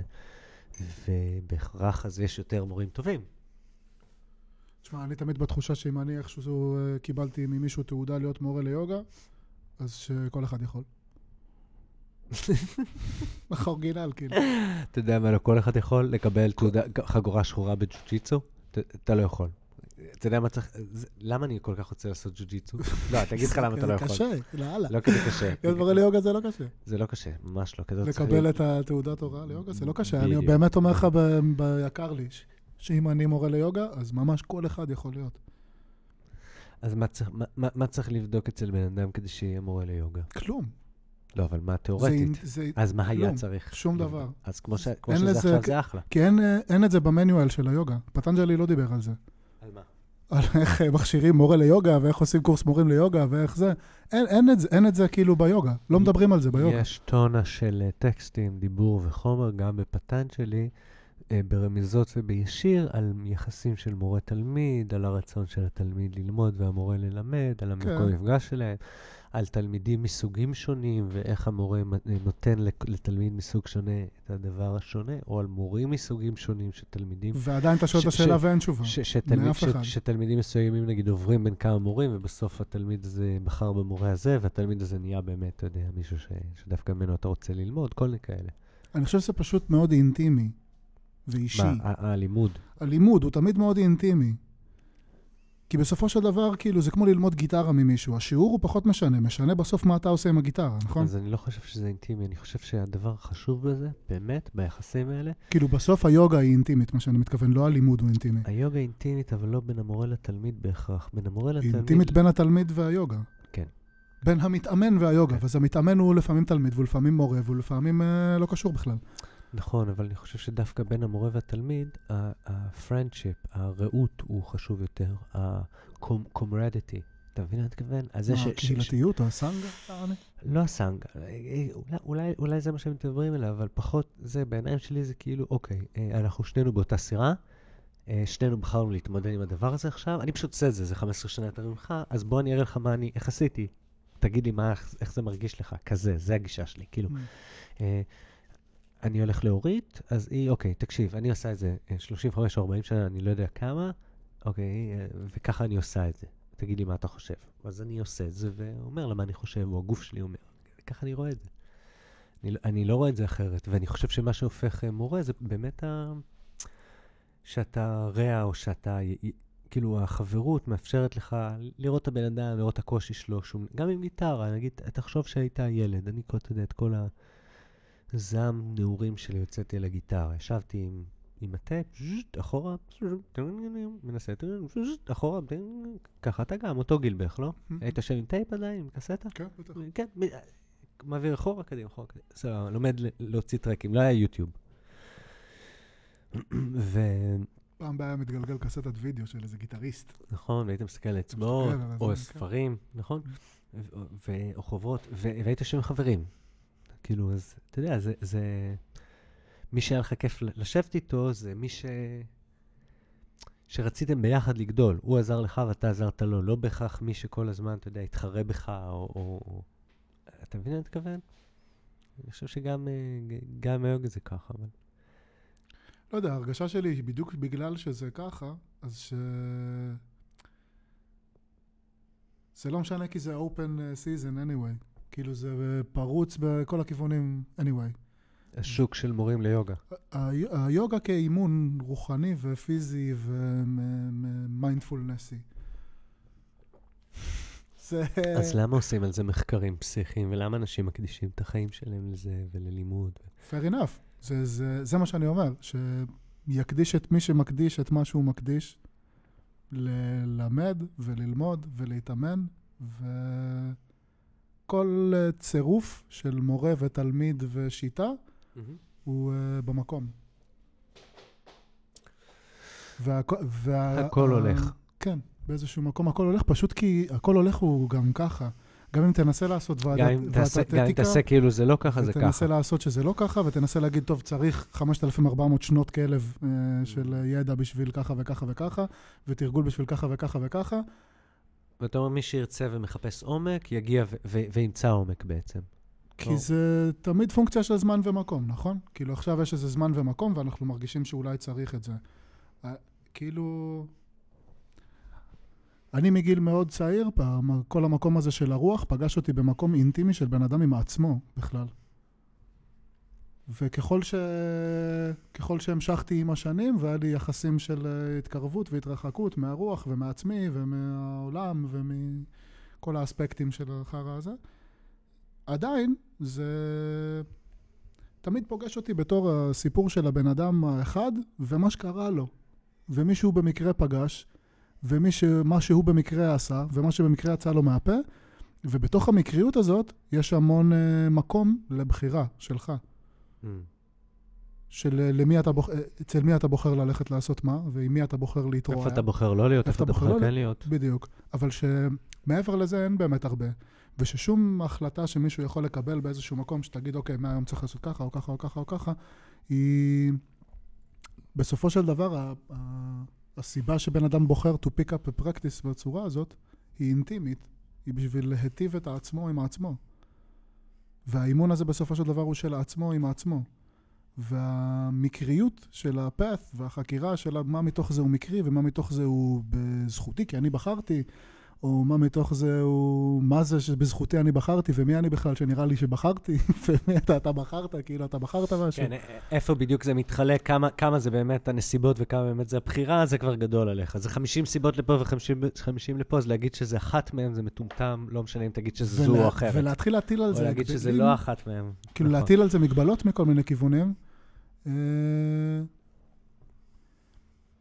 יכול לעזור, אבל לא ימנע את זה שאם מישהו רוצה לגעת במישהי, אז הוא ייגע בה, גם אם זה שיעור ליוגה וגם אם זה לא שיעור ליוגה. נכון. לא ימנע את זה שאם בן אדם רוצה ללמד רק כי הוא רוצה להרגיש כאילו שהוא... שהוא משהו שמי שמולו הוא לא... אני מאמין אבל שאנשים הם מרגישים. אנשים מרגישים אותנטיות, ואנשים מחפשים, יש להם צמא מסוים לעומק. ככה, ככה אני מרגיש. אנשים מריחים, מרגישים אותנטיות, ויש להם צמא לעומק. אתה מבין מה אני מתכוון? כאילו, כשמורה באמת, באמת מלמד, לא רק בהוראת יוגה, בהרבה דברים, שאתה רואה באמת מישהו שהוא אמיתי עם מה שהוא עושה. כאילו, אז זה יותר מדאיג אותך מאשר מישהו שעושה ככה כי צריך לעשות ככה. ויש מלא אנשים שעושים ככה כי צריך לעשות ככה. מלא נוסחאות איך לעשות דבר כדי שיהיה דבר, ואיך לדבר נכון כדי שיקשיבו לך, ואיך לשכנע, ואיך פה ואיך שם. ואנשים לוקחים על עצמם התנהגויות שונות ומשונות, כי ככה צריך להתנהג וככה אמורים להתנהג, ושלא יחשבו עליהם שהם אחרת מאיך שהם חושבים שהם צריכים לחשוב עליהם, או שחשבו עליהם פעם, וזה... כאילו, for fuck's sake, אתה יודע, אנשים... גם אני, אבל יש לך הרבה להתמודד איתו כאדם, ההתנהגויות בכלל. אז גם מי שנגיד מוצא את עצמו כמישהו שהוא פוגע או כל זה, אתה אומר, אוקיי, זה פשוט, זה היה פעם איזה ילד, והנסיבות, היה אחלה ילד עם סקטבורד, והנסיבות הביאו אותו להיות האיש הזה שעכשיו מתנהג אליי בנבזות, או מה? כאילו, כזה אתה אומר, גם, כאילו, אין קשר, נסיבות הובילו אותך ובחירות הובילו אותך להיות מורה ליוגה, ו... או, דו, או כל דבר אחר בחיים? לא הבנתי את השאלה. שכאילו, נגיד, אתה... אתה מדבר על מה בעצם נתון לבן אדם ומה בעצם הבן אדם בוחר? אני אומר שהניסיון להגביל את זה ב... טוב, זה הפרוסס שצריך לעבור בשביל להפוך להיות מורה ליוגה. Mm. זה obviously המצאה של הרבע שעה האחרונה. אני חושב שזה המצאה כספית. זה כרוך הרבה בכסף גם, ובביטוח, ופחד ואובדן כסף גם. לא, זה לא רק כסף. פחד ואובדן כסף. זה שתי דברים. זה כרוך בכל מיני דברים. זה כרוך בזה שיש... פשוט מהו המדד למשהו שהוא לא טוב שקורה, שעכשיו אתה תגיד זה לא משהו. זה לא משהו. זה לא זה. תחשוב על זה ככה. קודם כל, זה חממה טובה לגדל ולטפח מורים טובים לסטודיה שלך. אם יש לך סטודיו ויש לך קורס מורים, ואתה באמת... נכון, אתה דג משם את המורים. נכון, זה אם אתה אמיתי. הרבה מקומות לצערנו הם אמיתיים, קשה להם נורא להיות אמיתיים. יש מורים ומקומות שקשה להם להיות אמיתיים. כלומר, יש מורים שדווקא המורים הטובים לא נשארים ללמד באותו מרכז שבו הם למדו, באותו זה. אתה יודע, נגיד, פרנה, מקום, דוגמה מעולה למקום שאתה יודע, גידל טיפח מורים פאקינג סופר דופר של מורים. הכי טובים שיכולים להיות גדלו וצמחו בתוך הסטודיו ובתוך המקום הזה מתוכו. אתה יודע, חלקם התחילו שם כתלמידים. לא, לא כל המקומות ככה, לא כל המורים ככה. זה אחד. שתיים, זה מקור הכנסה פסיכי. זה מקור הכנסה פסיכי. זה עליית מדרגה בהכנסה שלך. אתה מצליח לארגן קורס של אפילו עשרה אנשים ש... מוכנים לשלם, או עשרה, או חמש עשרה, או חמש עשרה אנשים שמוכנים לשלם לך את העלות של הקורס, זה אחלה הכנסה. זה בהחלט אחלה פרנסה. אני פשוט, יש לי איזשהו, אתה יודע, כל פעם שאני חושב על זה, למה? לעשות את זה? לא יודע, באופן אישי, קודם כל, וואו, נראה לי יותר מדי עבודה, אחי. לי אישית זה יותר מדי עבודה, אני רוצה לעשות פחות דברים, אני רוצה לעשות יותר דברים, אני צריך ללמד מורים ללמד, וואו, עזוב. בואו נתאמן ביחד, נתאמן, כאילו, נלמד ככה. הכי טוב, תאמין לי. אבל קורס מורים וזה גדול עליי. אני מאוד מאוד מאוד אשמח ללמד שיעורים, או להעביר סדנאות בקורס מורים, או ללמד מורים על דברים ספציפיים, אבל ללמד מורים שאני אהיה המורה של המורים שלהם, לא בא לי. גדול עליי. וגם, כאילו, לא יודע, דיברתי איתך על זה, לא יודע, אבל אתה, כאילו, הורית פה, נוגה פה. אתה רוצה ללמוד להיות מורה, ולך תלמד אצלם, אל תלך ללמוד אצלי, כאילו לך להיות מורה.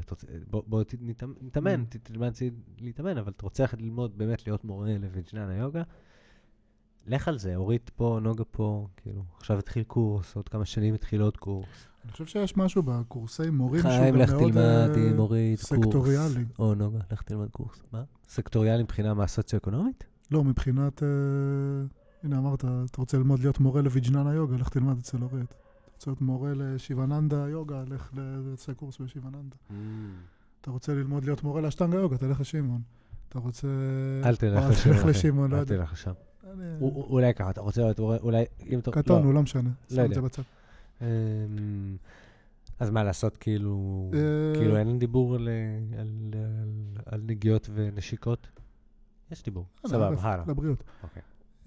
אתה רוצה ללכת ללמוד להיות, זה לא היה מה שבאתי להגיד, אתה רוצה ללכת ללמוד להיות מורה ליינגר, אתה הלך ללמוד אצל זה וזה.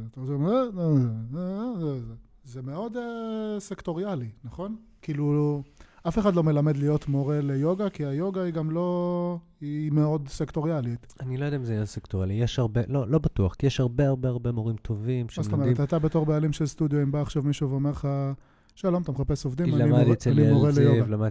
למדתי אפילו אצל מורה שאני לא מעריך. לא תשאל אותו איזה סוג של יוגה הוא מלמד. לא איזה סוג. אני מעריך את כל המורים. אני לא באמת מכיר מורים שמלמדים מורים שלא להעריך. אתה יודע, אפילו, נגיד אם אני לא יכול להעריך את הדברים שקורים שם כל הבלגן הזה, אז כאילו עדיין, המורות הטובות שלי זה מורות שלמדו איתו. כזה. לא יכול להגיד, אה, אתה למדת שם או למדת שם, לא, לא. לא קשור. אפילו של המתחרים שלי או whatever, כאילו איפה שלמדת סבבה. בוא נדבר, בוא נראה, בוא נתאמן. מה שמעניין אותי זה קודם כל אם הבן אדם אה, לומד, אם הוא עם מורה, נורא חשוב לי שיהיה מורה. אני רואה שמורים שהם לא בקשר עם איזשהו מורה, או לא לומדים בקביעות עם איזשהו מורה, קצת קשה להם, קצת הולכים לאיבוד. אני חושב שזה נורא חשוב, כל הזמן ללמוד עם מורה. אה, לתקוע את זה בקשר עם מורה. בגלל זה זה כאילו שיער, זה ביג דיל, אני לא עם מורה פעם ראשונה. זה, זה נורא ביג דיל אחי בשבילי. אה, אני כאילו פריקינג אאוט מזה. לפחות הייתי, עכשיו פחות, עכשיו כבר... אני, אני מתמודד, אבל זו התגובה הראשונה. אני חושב שחשוב ללמוד עם מורה, כל הזמן, אופה, כל הזמן לראות מורה, כל הזמן להיות עם, שמורה יראה אותך מתאמן. כן, להמשיך להתאמן. מה שאותי מעניין זה, אני אוהב לראות אותם מתאמנים, אני אוהב שיבואו לשוב ולהתאמן איתם. כי אני מרגיש שזה כאילו לעשות משהו ביחד, ואפשר הרבה לראות מזה. כמה בן אדם, איך הבן אדם מתמודד עם הנחיות שהן לא נכונות בתפיסה שלו, או הן אחרות לגמרי, מאיכשהו, לא משהו צריך לעשות מה שאני אומר, אבל אתה יודע, זה בכלל לראות. אני בא גם שיתעלם ממני ועשה מה שהוא רוצה. אני נורא לא שופט, ובעיקר איך החיבור שלי איתו. כאילו, וואלה, הבן אדם, אני הייתי רוצה ללמוד איתו, הוא מעניין אותי, כאילו, הוא לא, אבל אני רואה איך הוא כן יכול לעניין אנשים אחרים, כאילו. תשמע, זה מעניין, כן, אני חושב שזה מתחבר למה שדיברנו. כמה אמיתי, מי שלא אמיתי, אתה מריח את זה. כשהכנתי קפה, אז דיברת על בלק מירור. על מה? על בלק מירור. מראה שחורה, שחורה. אחי, שזה פאקינג מפחיד אותי, נפחד לראות את זה. ואז שאלתי אותך אם זה בדיר שינה. כן, הנה, זה עושה צמרמורות בגוף שאני חושב על הסיטואציה. אוקיי, אז עזוב רגע. אני אגיד לך למה, כי נראה לי נטפליקס, לא זוכר איפה, פתאום אמרתי, אה, מראה שחורה, אני זוכר שזה היה טוב, התחלתי לראות, טטטה, טלפון בלילה, הוא בא, מגיע, אני אומר, אוי, מה זה, מה זה, אני זוכר. אוי, רגע, מה זה, מה זה? ואז פתאום הקסטה עם הבת שלו, ואומרים לראש הממשלה שהוא צריך לזיין את החזיר. ואני מסתכל על זה, או, פאק, זה זה, וחיביתי את זה ולא ישנתי כל הלילה. אז התחלתי, לא נעים לי, אחי, עושה לי סטרס, לא נעים לי, לא רוצה לראות דברים שעושים לי סטרס, מכניס אותי לסטרס, לא נעים לי. לא נעים לי לראות מראה שחורה. אז הנה, מתחברים לנו הנושאים. אני חושב ש... Ancient Aliens, הכל מתחבר. חכה, תכף נגיע לביגפוט בכלל זה. כן, אני בביגפוט לגמרי, אני בביגפוט לגמרי. פתאום חשבתי מה קרה עם רק... השתרשות של הרגליים. אחי, תחשוב עם רק איזה, תחשוב עם רק איזה חמש, חמש ביגפוט, שרדו. יש רק חמש ביגפוט, אין יותר. סתם שאתה מדבר על זה שיש רק חמש, ורוב העולם מדבר על אם יש אחד. אתה מדבר על זה שאולי יש רק חמש. אני אומר, תחשוב על זה שיש רק חמש, ביגפוטים. אוקיי, עכשיו לא יודע, לא מסתדר להם להתרבות כל כך, הם גדולים, חיים על שטחים גדולים. ואני לא יודע אם אתה יודע, אבל נגיד איפה שאומרים שהביגפוט חי, נגיד אם אתה נכנס באמת ליערות האלה, זה אינסופי.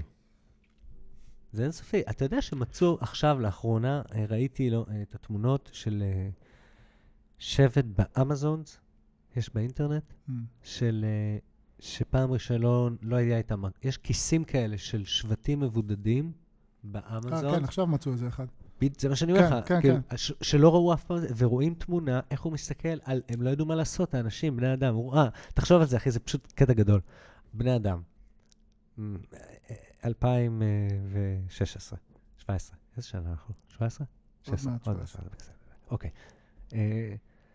מגלים כיס של אנשים שחיים בדיוק כמו שחיו לפני שלושים אלף שנה, אחי. בני אדם צעדים לקטים לפני שלושים אלף שנה, חיו כמו האנשים האלה שפגשנו עכשיו. כאילו, וואו, אחי. יש להם שפה פסיכית, והם חיים פסיכית, והם צדים. יש לנו את התמונות שלו, של הבן אדם הזה עם חץ וקשת, שהוא עשה חץ וקשת, אחי. אתה ניסית פעם לראות בחץ וקשת משהו, אחי? כן, זה לא קל. מה זה לא קל? אם החיים שלך תלויים לזה ואיך חץ וקשת, אתה היית מת ברעב? אחי, אתה היית מת ברעב. ניקח חץ וקשת. בתיאבון, כאילו נראה לך שאתה צריך לצוד משהו מחץ וקשת חדן, זה קשה לראות במשהו ולכוון ולהצליח לראות חיים שלמים. אז רואים אותו מחץ וקשת שהוא עשה. העניין הוא שמה בני אדם החכמים אמרו, רגע, אסור להתערב להם, נכון? מה היית רוצה לעשות? כמה שפחות להתערב. לא היית רוצה עכשיו להתחיל למכור כרטיסים ולעשות את זה דיסנילנד של הילידים. נכון או לא? אתה רוצה לשמר אותם, אתה רוצה מצד שני לחקור אותם. אתה מת, איזה שפה הם מדברים, לבוא לדבר איתם, איך הם עושים, מה המיתולוגיה שלהם. לתת להם לטעום קולה. לא בטוח, לא בטוח, אחי. קולה, אבל מה הם חושבים על הפלסטיק שהם כן מוצאים ליד הנער או whatever, אתה יודע, מה הם עשו איתו? אתה מת לחקור אותם מצד אחד. אז מה עשו הבני אדם, החכמים? הם לא שלחו לשם משפלחת, נגיד של אנשים ילידים כמעט חצי עירומים כמוהם שהגיעו, היי, מה העניינים, תקשיבו. המופע של טרומן, אתם זוכרים? תקשיבו, יש לנו משהו לספר לכם על העולם מחוץ למקום שאתם חיים בו. מה הם עשו? הם שלחו דרון. לרחף מעליהם ולהסתכל. לצלם אותם. גדול. אחי, אז תחשוב על הבן אדם הזה שחי כמו שחי לפני שלושים אלף שנה. לגמרי זה התמונות, אחי, זה התמונות. תחשוב על הבן אדם הזה, שבמקום שיבוא זה בן אדם שנראה כמוני או כמוך, עם זקן, איש לבן, עם בגדים מוזרים, יגיד לו, תקשיב, מה העניינים? How? How white man? יובל, I come in peace. היה בעליו ככה, היה לו פריק אאוט, אבל הוא היה מתמודד עם זה, לא, יש לו כלים, מה הם עשו? הם שלחו דרון, אחי. אז הבן אדם הזה, שלא פגש אף פעם שום דבר, אין לו את המושגים בכלל להבין מה, אז פתאום רואה דרון, אחי, ורואים שהוא פריק אאוט. רואים את התמונה, הוא כאילו מסתכל, הפרצוף שלו, פרצוף של הלם. של בן אדם שראה רוח רפאים, שלא יודע מה הוא ראה עכשיו. ואז הוא, הוא, הוא, הוא מצביע, הוא מכוון את הקשת. הוא מרים את הקשת על הדרון. ואנשים, הם, הם מתחבות ככה. אתה צריך לראות את התמונות האלה. פאקינג שיט, אחי. וזה טריפינג אאוט. כי אתה יודע מה? אם נגיד, חס וחלילה, כן? או שלא. אבל לא, סתם, חס וחלילה. אם נגיד עכשיו פוגע פה איזה מטאור, אוקיי? בום, כל החצי צפון כדור הארץ הצפוני הולך כפות. וכתוצאה מזה כל חצי כדור הארץ הדרומי גובע יחד איתו. סבבה? אני ואתה לא יכולים לשרוד בטבע, אחי. אוקיי? כאילו, אנחנו לא יכולים לשרוד בטבע. אתה מסכים איתי? יש מצב, כן.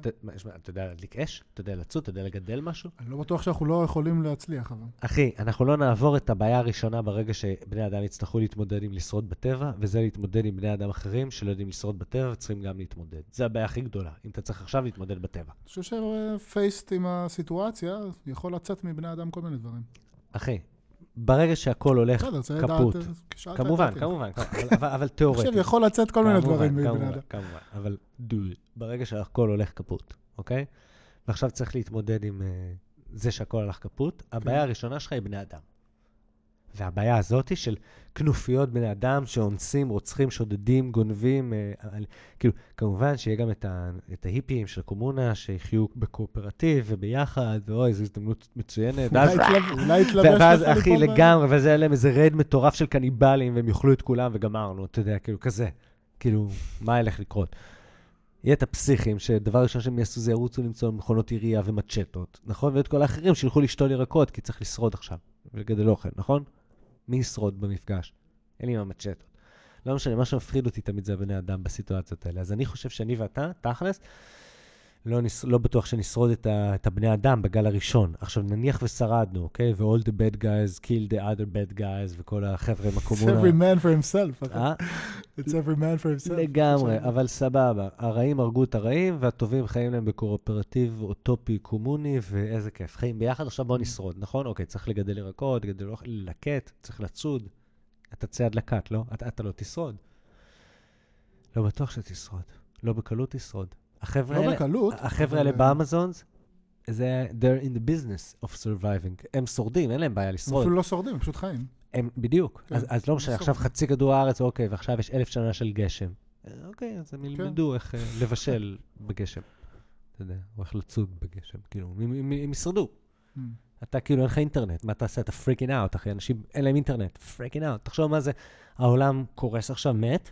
מה הבעיה של האנשים? מה יהיה הקרב שלהם? על מה, על מה, על מה ילכו החיים הראשונים? מה הדבר הראשון שאנשים ילחמו עליו? האינטרנט? זה מה שאתה חושב שאנשים ילחמו עליו?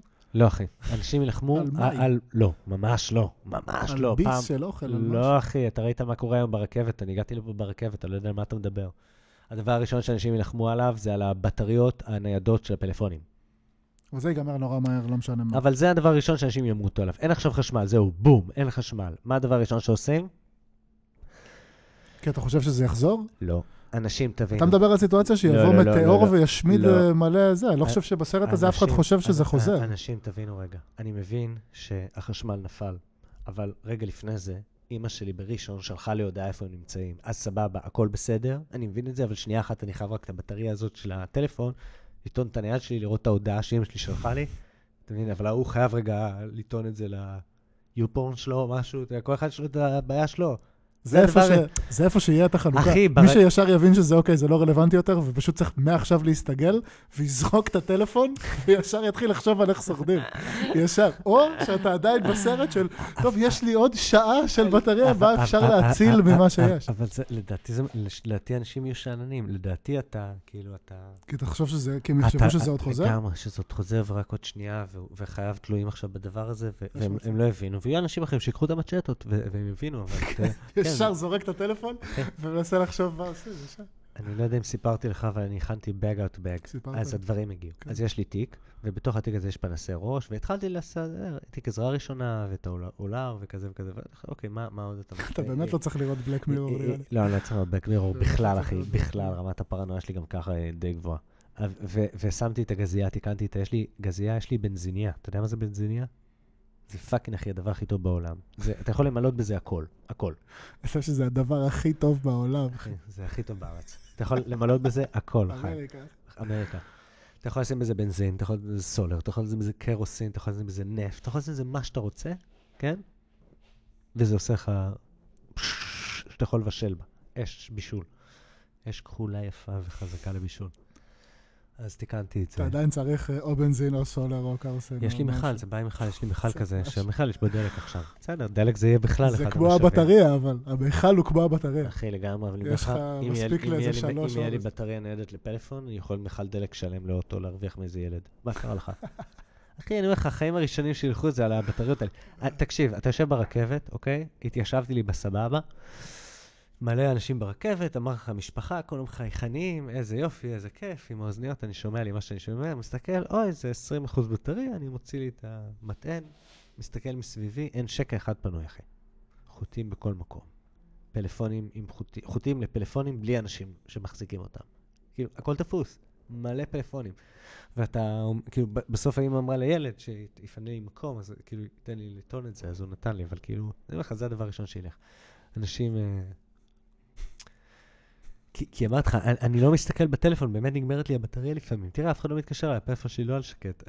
אז אני לא נזכר להסתכל בו, אין לי ה-אס אם אס עם כל הקבוצות בוואטסאפ, הכל על שקט, כמובן, זה ככה, אבל...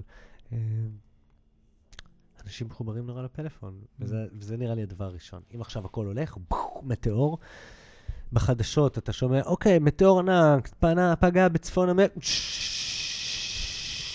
וזהו כאילו, נגיד זה המצב, ואתה יודע, ליד החושך וזה, אוקיי, אה, מהומות וזה, מה קורה, מה קורה, כאילו כזה, שמועות וזה, פלאפונים אחי, כל האייפוד שלהם. אחי, כמה סוללה יש לך? אחי, יש לי עוד שמונים אחוז סוללה, הוא הגדול. כאילו זה מה שמה. יו, אין אינטרנט, יו, אין אינטרנט, וואי, אין אינטרנט, יו, בזה לא ראיתי את העונה. זה מדהים כמה, אבל התסריט שיש לך בראש, כשאומרים לך משהו שהוא כזה, טוב, ויבואו מטאור ויחרב העולם, אז יש לך איזו תמונה בראש של איך זה ייראה, נכון? כאילו, של איזה סרט, של פרנויה. של איזה סרט שראית של הזומבים, ויבואו קניבלים, ויהיה את אלה שעושים את אלה, ואת אלה שעושים את זה. והאנשים האלה שיריבו עכשיו על הפלאפון שלהם, יש לך איזו תמונה בראש מאיזה סרט, או מאיזה משחק מחשב, או מאיזה משהו. זה לא מסרט. זה כשהדברים קורים רע, הם קורים מאוד רע. עכשיו, אני דור שלישי לניצולי שואה, וכשהדברים קורים רע, הם קורים נורא רע. והדברים שאנשים עושים, דברים שאנשים עושים, אתה יודע. אני לא יודע מי אכל את מי, אבל אני כן יודע שיהיו משפחות שיהרגו אותה. יש לך את התמונה בראש, אבל יש לי את הידיעה. ויז'ואל, יש ממש ויז'ואל בראש. וגם, אתה לא יודע אם אתה יודע. שזה הזומבים. אתה יודע שכשברית המועצות בעצם, שזה הוקם, זה במאה השמונה עשרה, אז אחד מהדברים שקרו שמה זה ש... אני משנים מספרים על הפנים. אחד הדברים שקרו שמה זה שהם עשו קטגוריה שלמה, הם... הם נתנו תכונות שלמות לקטגוריה שלמה של האנשים או של מקצועות. הם לקחו אנשים, שמו אותם בקטגוריות מסוימות, ואז אמרו, הקטגוריה הזאת של אנשים הוא ככה וככה. זאת אומרת, כל מי שהיה לו כסף והיה לו בעל אחוזה, הוא בהכרח עשה את זה על חשבון האנשים החלשים, שאותם הוא שיאבד ואותם הוא ניצל, והוא נצלן ושעבדן, ובכלל הוא אויב המדינה, ואותו צריך קודם כל להרוג, אחרי זה נדבר. אוקיי, ואז מה קרה? שכל העיקרים שידעו לעשות עיקרות ולגדל אוכל, והיו מצליחים במה שהם עושים, אומתו. ואז היה בעיה של רעב. אתה יודע שבאותה, באוקראינה לדוגמה, שמעתי על זה מזה משהו על היסטוריה, אז הוא אמר שהממשל המרכזי של ברית המועצות היה צריך לפרסם, אז אתה יודע, מה שאמרה המדינה זה כמו מילה מאלוהים, בטח במשטר סובייטי כזה.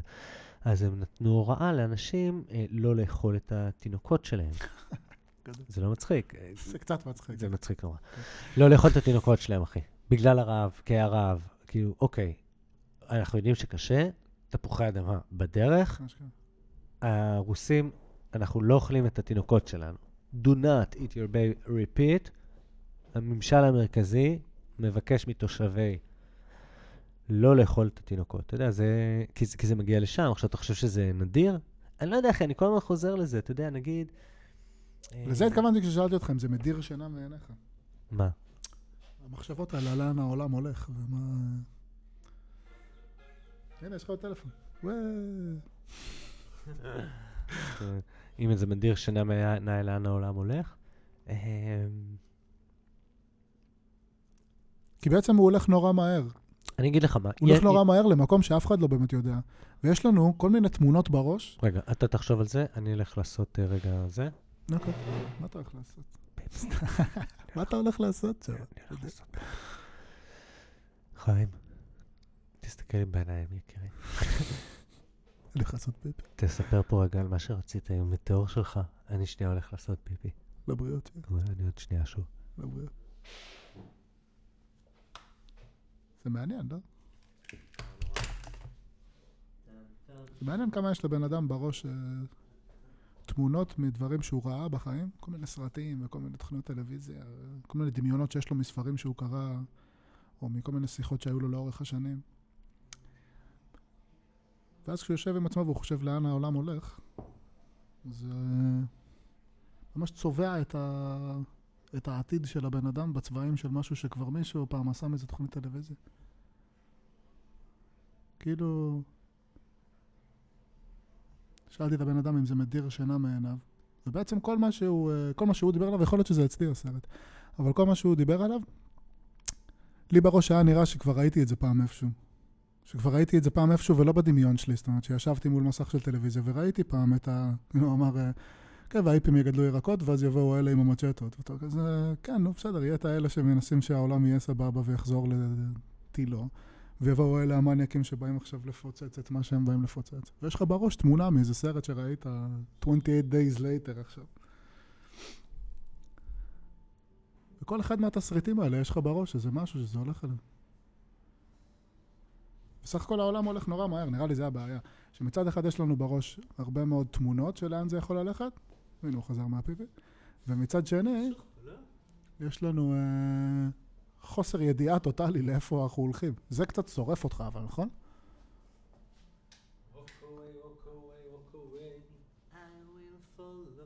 נעשה את הימני, שם. איפה אתה? לא, לא, זה פה, זה פה.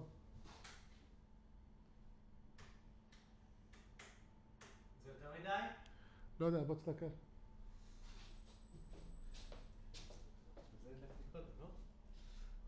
זה בסדר. כן, בסדר. ההוא שמאחוריך, אבל נראה לי הוא יישב חמר לראש, זה לא יהיה כזה טוב. לא, זה גם בסדר. קיצור, מה שדיברתי עליו, זה שזה מעניין שמצד אחד יש לנו הרבה מאוד תמונות בראש לאן כל זה יכול ללכת, וכל אחד מהתסריטים, שכל אחד מהתסריטים שדיברת עליו בדקות האחרונות, יש לי בראש תמונה שלו, ולא כי דמיינתי אותה, אלא כי ראיתי אותה כבר פעם באיזה סרט. זה לא בסרט, אחי, תבין. לפני... רגע, באתי להגיד משהו. סליחה. זה... מצד אחד יש לך תמונה של הדבר הזה מסרט, ומכל האקסבוקס ששיחקת כל החיים, ומכל הסדרות, ומכל הדמיונות שהיה לך כשקראת הספרים של הילד. פלייסטיישן. אחי, לא משנה. אתרי. עוד מהאתרי כבר יש לך דמיונות. ומצד שני, ממש אין לך מושג מה הולך לקרות בכלל.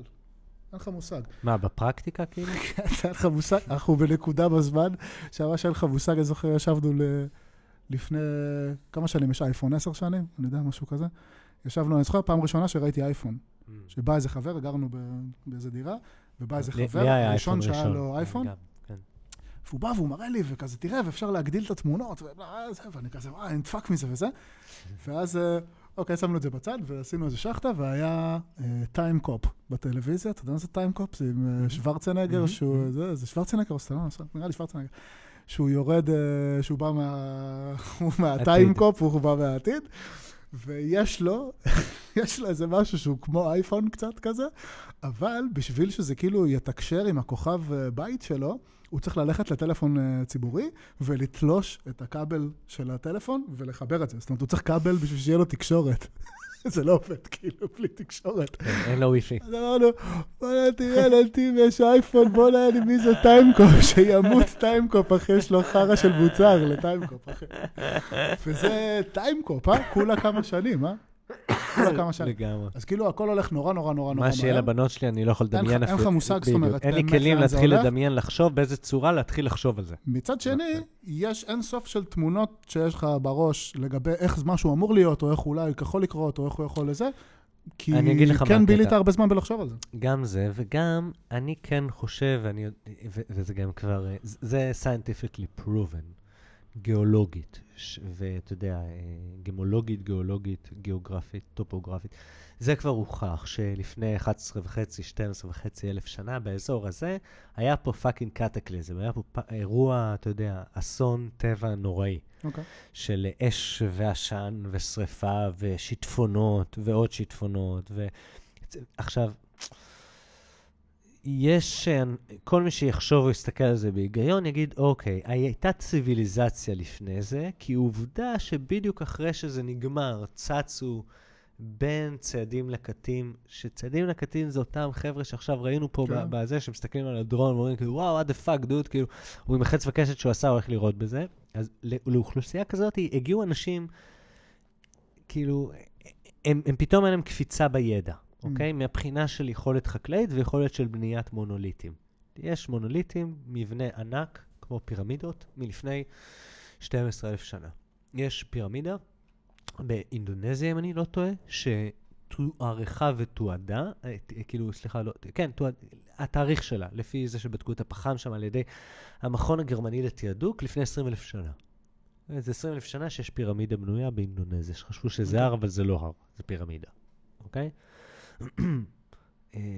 גובקלי טפי זה בטורקיה, זה המונוליטים מלפני שתים עשרה אלף שנה, יודעים שזה מלפני שתים עשרה אלף שנה בגלל שקברו אותם. אתה מבין מה אני מתכוון? אוקיי.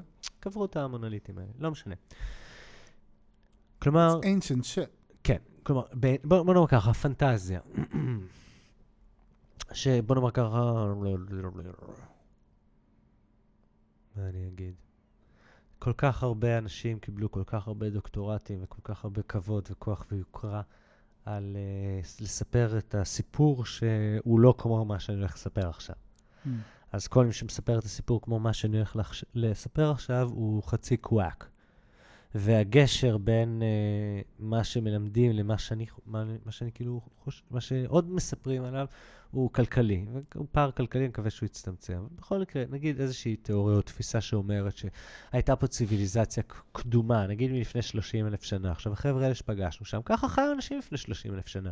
אחי, לפני חמישים אלף שנה, בני אדם פחות או יותר, כמוני וכמוך, חיו פה. לפחות מהבחינה הפיזית ופיזיולוגית, הגודל של המוח, היכולות הפיזיות, הגובה, המשקל, אולי היינו קצת יותר קטנים, או whatever. תבין, אבל פחות או יותר בני אדם. מבחינת השלד, לפני מאתיים אלף שנה.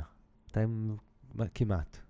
אז, אז נגיד, המחשבה שהייתה פה ציוויליזציה קדומה, גדולה, שנגיד נספתה באיזשהו אסון טבע, שאסון טבע היה. אם הייתה ציוויליזציה או לא, בסדר, זה סיפור אנושי שאתה רוצה תספר, אבל אסונות טבע, זה, זה קרה. אני חושב שזה טבוע. טבוע ב-די אן איי שלנו, טבוע בסיפורי עם שלנו, טבוע בתנ"ך, טבוע בדת, כן, המבול, אסונות טבע בכלל, המבול, הסיפורים על פעם היו ציוויליזציות קדומות שהרגיזו את האלים והאלים החריבו אותם, או זה בכל, או המבול בכלל בכל תרבויות, או אתה יודע, תוהו ובוהו, הסיפור בריאה, שמאיזשהו חורבן משהו נוצר או משהו קרה. הדמיון הזה על אנשים שעפו בכוכבים או באו מהכוכבים או דרקונים מעופפים או דברים כאלה. אני סתם אומר, אחי, בוא נחשוב שהציוויליזציה שלנו היא עם האייפון שלנו והכל, בסדר? והמכונית החשמלית. בום, פוגע בו איזה מטאור. הכל הולך כפות ויש עכשיו אלף שנה של בערה. שבאלף שנה של בערה חצי מכוכב כדור הארץ קופה. כי אתה יודע, כל הבערה הזאת עושה את כל העשן, שעושה את כל החושך ש... שעושה את כל ה... והכל קופה, אוקיי? אז נוצר לך, לא יודע, כמה טונות של, לא יודע, כמה עשרות או מאות מטרים של קרח שלוחצים ורומסים את כל מה שהיה שם לפני זה. זה מדהים, דרך אגב, לא משנה, יכול להיות שזה אני, כן? יכול להיות שזה סתם אני משוגע. אבל כל, כל, ממש כל מילה שיוצאת לך מהפה ומתארת כל מיני דברים כאלה, יש לי בראש איזו תמונה שראיתי פעם, כאילו, כבר של הדבר הזה. אתה רואה? אתה רואה? אתה שאתה פרנואיד, זה לא אומר שלא רודפים אחריך. כאילו, ממש... נכון. ולא כי אני זוכר את הגלגולים שלי, אלא כי ראיתי נוח, ועוד איזה מה שאני יודע, ראיתי ארמגדון, על הערב סתם, כאילו. בדיוק, בדיוק, בדיוק. אבל אתה יודע, תחשוב על אלף שנה של אייס אייג', של עידן קרח שנמשך אלף שנה. מה היה מתחת לזה?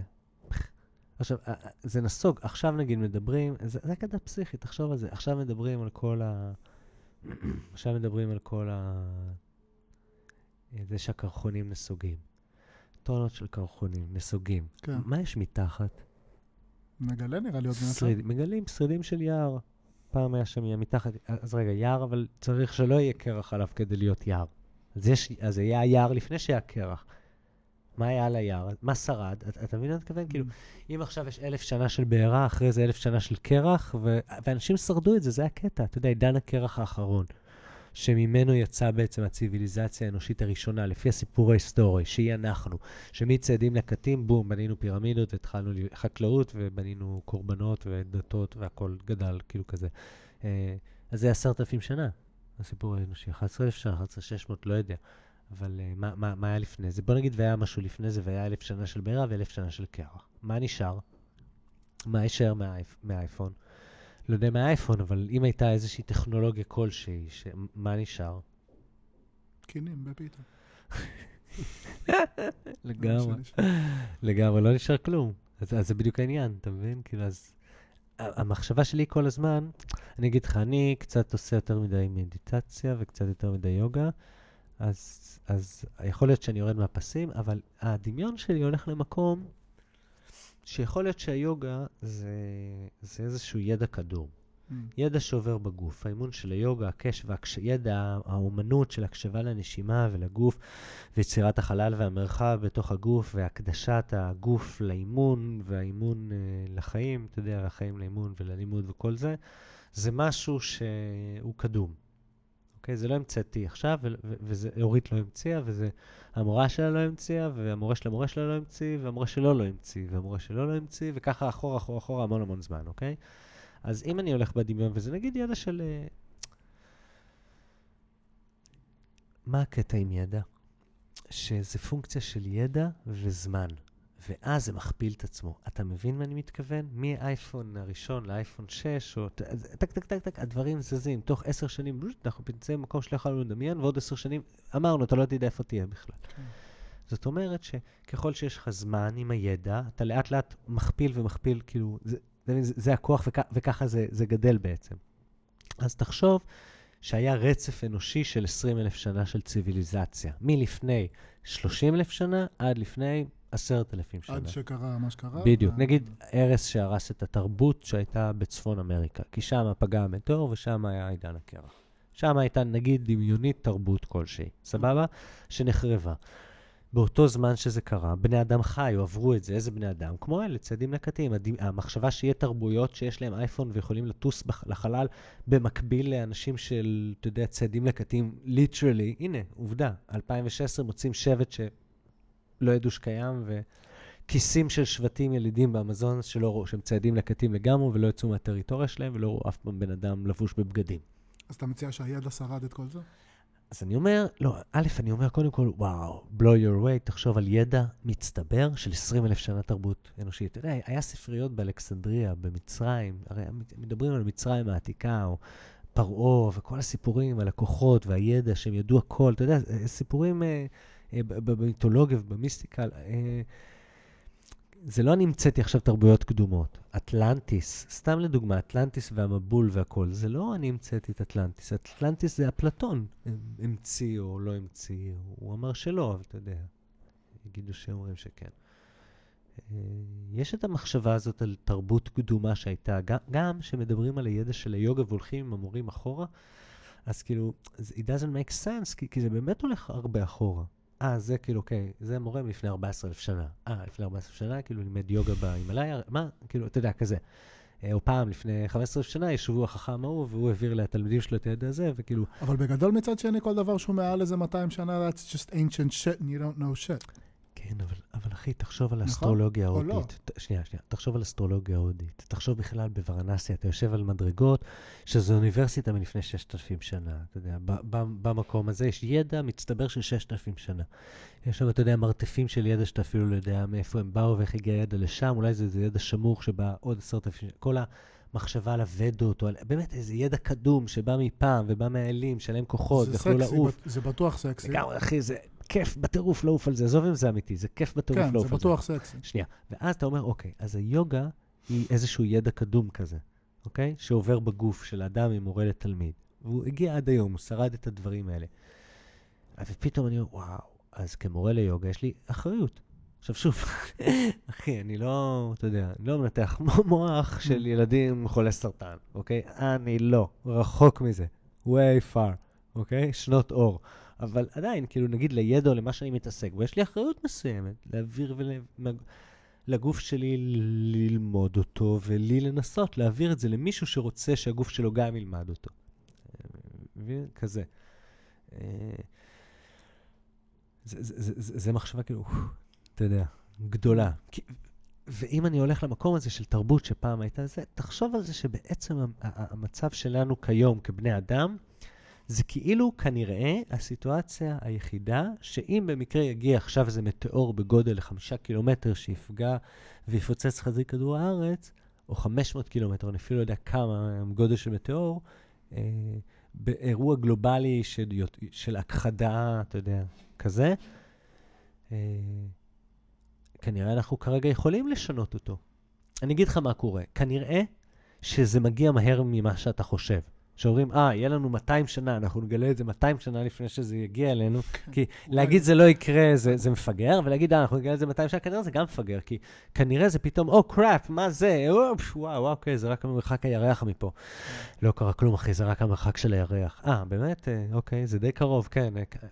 שבועיים? אה, איפה זה היה לפני שבועיים? לא יודעים, זה הגיע מאיפשהו, לפני שבועיים זה לא היה פה, פתאום זה פה. זה ככה כנראה. זה לא יהיה... חבר'ה, יש לנו עכשיו ארבעים ושש שנה לבנות תוכנית חלל, להסיט את זה, אסטרואיד ענק יגיע, ויש לך שבועיים וחצי להבין מה קורה, ובום, כזה.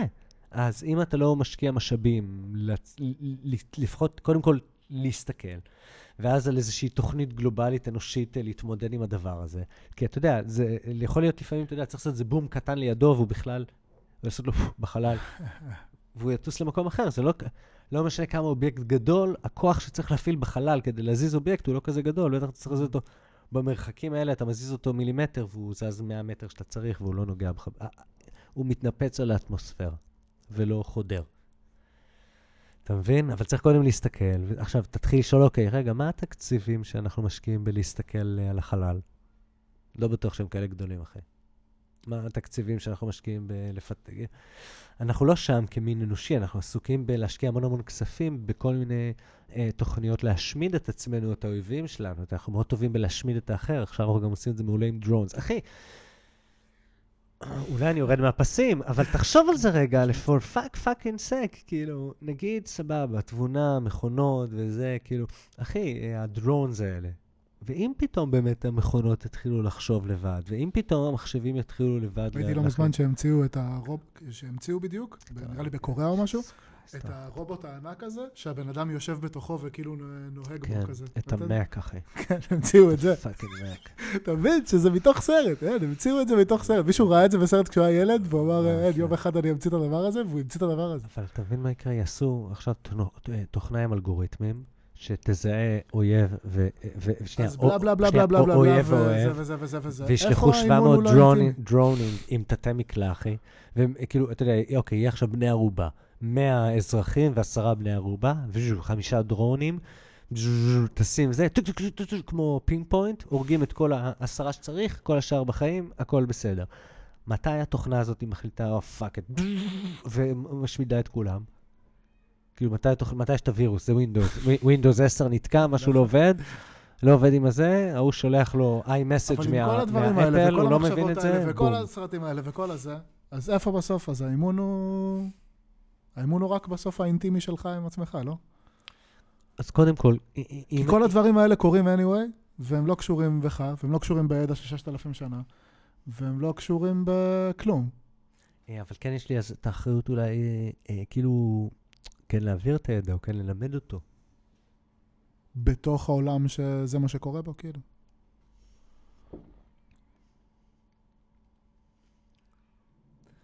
מתוך מחשבה שגם את האפוקליפסה של הזומבים, בני אדם יעברו.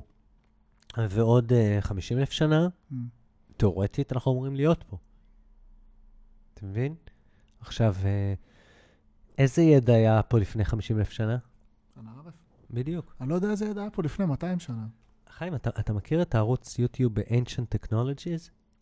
לא, האמת שלך. יש לך איזה בחור, לדעתי סובייטי, כי הוא יושב שם, בא, או הוא גרמני, הוא יושב ביער, נורא קר, והוא בלי חולצה, הוא כזה עם גוף כזה חזק ויפה ובלי חולצה, והוא עושה מבוץ, הוא כאילו עושה מכלום, זהו, באתי עכשיו, אין לי כלום. בואו נתחיל, לוקח אבנים, זה... זה הוא שבנה בית עם ערובה וזה... בדיוק, אז עזוב את הבית, הוא בונה לך שם הכי פאקינג מבאר, שעושה לך מתכת, מה זה עושה עם פלופלור וכזה? צללתי בערוץ הזה פה. כן, you went this worm. צללתי בערוץ הזה. I went this worm.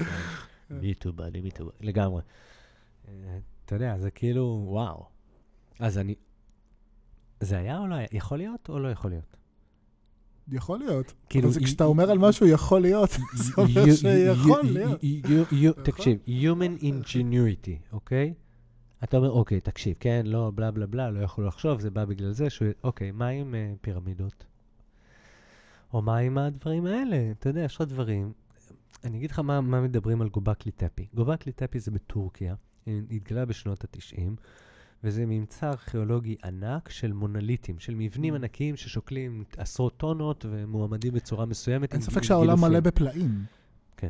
מלפני שתים עשרה אלף שנה. הפלאים, יש איזו נקודה טריקית בפלאים, ש... you try to make something out of it.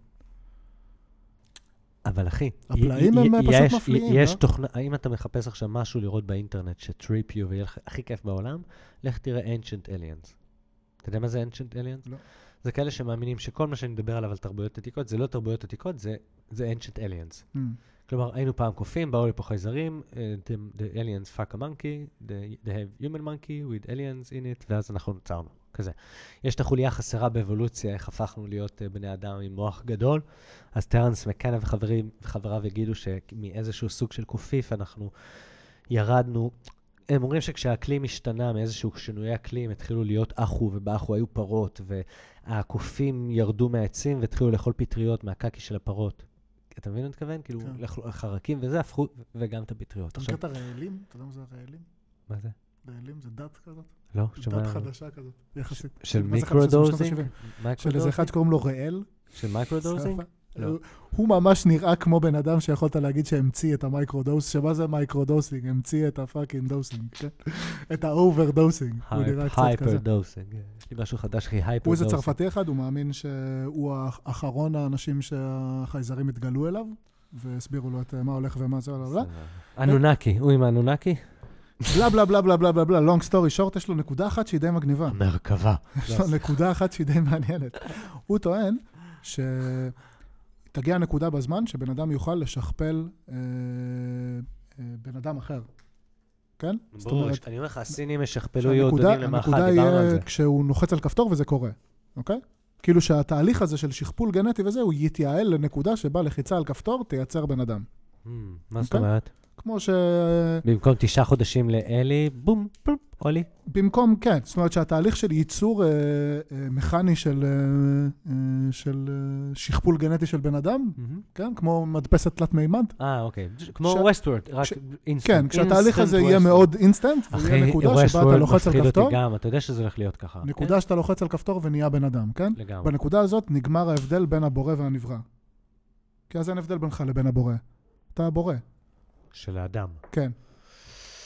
אוי, אחי, זה טריפי לגמרי. כן, אז הוא מציע שבנקודה, שהנקודה הזאת היא נקודה קריטית, כי שם מאוד משנה אה, מי זה שיהיה בידיו הדבר הזה, ומה הסיבה שהוא, איך הוא יבחר להשתמש בזה. כלומר, אם אתה מגדל בני אדם כדי לקצור את האיברים שלהם, כדי להציל בני אדם שנולדו רגילים מרחם, אז זה טוב או לא טוב? ואם הבן אדם שאתה, ואם הבן אדם, אם אתה יכול לייצר רק בן אדם שלם, בנקודה הזאת זה הולך לכל מיני כיוונים. אם אתה לייצר רק בן אדם שלם, כלומר יש לו מוח רגשות והכל, אז מה אתה עושה? מה אתה יכול לעשות איתו?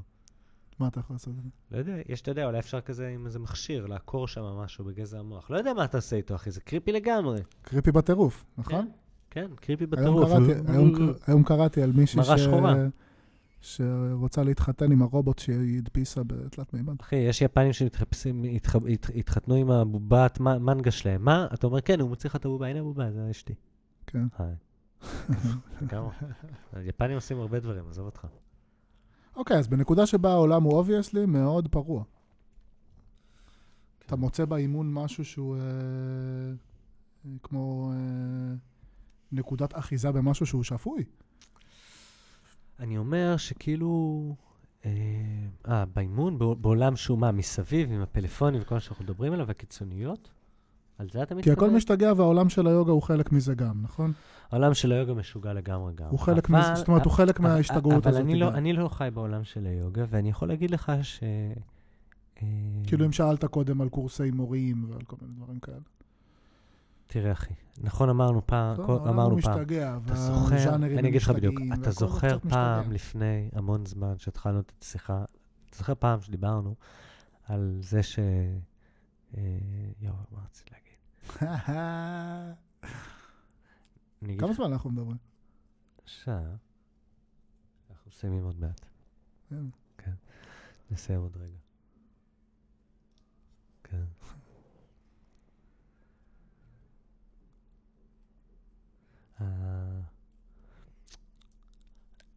כמו כל דבר, נכון, אמרנו על ה... שהרבה זה גם עניין של מזל או נסיבות.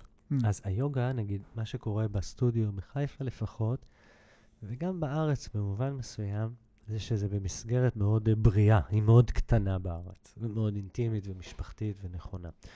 מה שקוראים זה בעולם, שזה מתפוצץ. אחי, תבין את המספרים, קליפורניה, fucking forty million people, זה ארבעים מיליון אנשים. אומרים ש-עשרה אחוז מהאמריקאים עושים יוגה.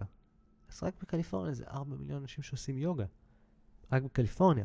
עכשיו, ארבעה מיליון אנשים שעושים יוגה, אחי, זה האוכלוסייה של מדינת ישראל. אז הכמות היא כזאת גדולה, והשיעור יוגה עולה, אתה יודע, הכלכלה שסביב זה היא מאוד גדולה. כי הכמות של האנשים מביאה המון המון, מביאה ביזנס, ביג פאקינג ביזנס, של מיליוני אנשים. אז כאילו... זה כמו כל דבר שהוא על סטרואידים. תיקח אותי שאני באמת אה, יחסית חצי שפוי, אוקיי. תזרוק אותי עכשיו עם מאה מיליון דולר. ללכת להשתחרר כמו דן בלזריאן, אחי. עם בחורות, ספינות ורובים ובחורות. רובים ובחורות ועם מורים ולס וגאס. אתה יודע, החברים הצטרכו להוציא אותי משם. אחי, בוא, תשמע, צריך לדבר איתך. אני הולך שם לאיבוד. לא אומר לך שאני, זה הרצון שלי, כאילו, אבל תשמע, אתה שם בן אדם בסיטואציה מסוימת, ויכול להיות שהוא הולך לאיבוד. אחי, יכול להיות שהוא הולך לאיבוד. עכשיו, גם בעולם של היוגה יש סופרסטארס ליוגה. אתה יודע, יש סופרסטארס ליוגה. אז גם בארץ יש סופרסטארס ליוגה. לא כאלה גדולים, ומהגדולים מאוד אתה רואה מה קורה, כאילו, מהסופרסטארס, כאילו, זה לא טוב.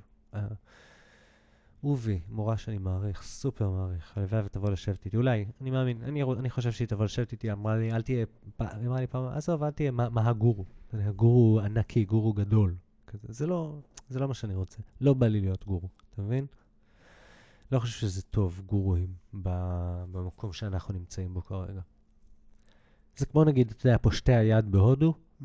זה לא בטוח שזה הדבר הנכון כרגע. מבחינת התפתחות רוחנית, או מבחינת, אתה יודע, חברתית בכלל. היה לזה מקום לזה שהתלמידים ישנו בחצרות ולמדו באוניברסיטה והכילו אותם, ואז הם הלכו והיו בעלי משרה ובעלי בתים, והם הכילו את התלמידים שישנו אצלם בחצרות, וככה זה עבד מאות שנים. סבבה? אבל היום זה לא המצב. אתה מבין מה אתכוון? Mm-hmm. כל הסדו שהולכים וחסרי בית ופושטי יד. אז, אז אולי זה כן, אני לא יודע אם זה מתאים או לא להיום. אז גם היא... אני חושב שפשוט היום אה, הכל אוכל. הכל אוכל. כאילו להגיד על משהו היום שהוא לא אוכל, יהיה... כתוב ביוטיוב, את ההפך, תראה שזה כן אוכל. על מישהו, איפשהו. ואני חושב שהרוב הגדול של האנשים לא... זה קל להגיד, אוקיי, אתה בתל אביב באיזה בועה של אנשים שהם כאילו חושבים שהם חלק מהעולם, והם לא חיים בתוך איזה משהו שהם... איזה... אבל אני חושב שזה ממש לא משנה, כי לכולם יש פלאפונים כבר. כאילו, אנשים חיים בכל העולם, בראש. הם חיים בראש שלהם, הם בכל העולם. Mm. הם בכל מקום, זה כבר לא משנה. זה שאני נסעתי ופיזית הייתי בהרבה מקומות, זה לא משנה בכלל. כי אנשים הם מטיילים בראש, ואפשרויות קיימות בראש. וזה לא משנה. אז הכל אוכל, כי הכל אוכל פשוט. הכל אוכל.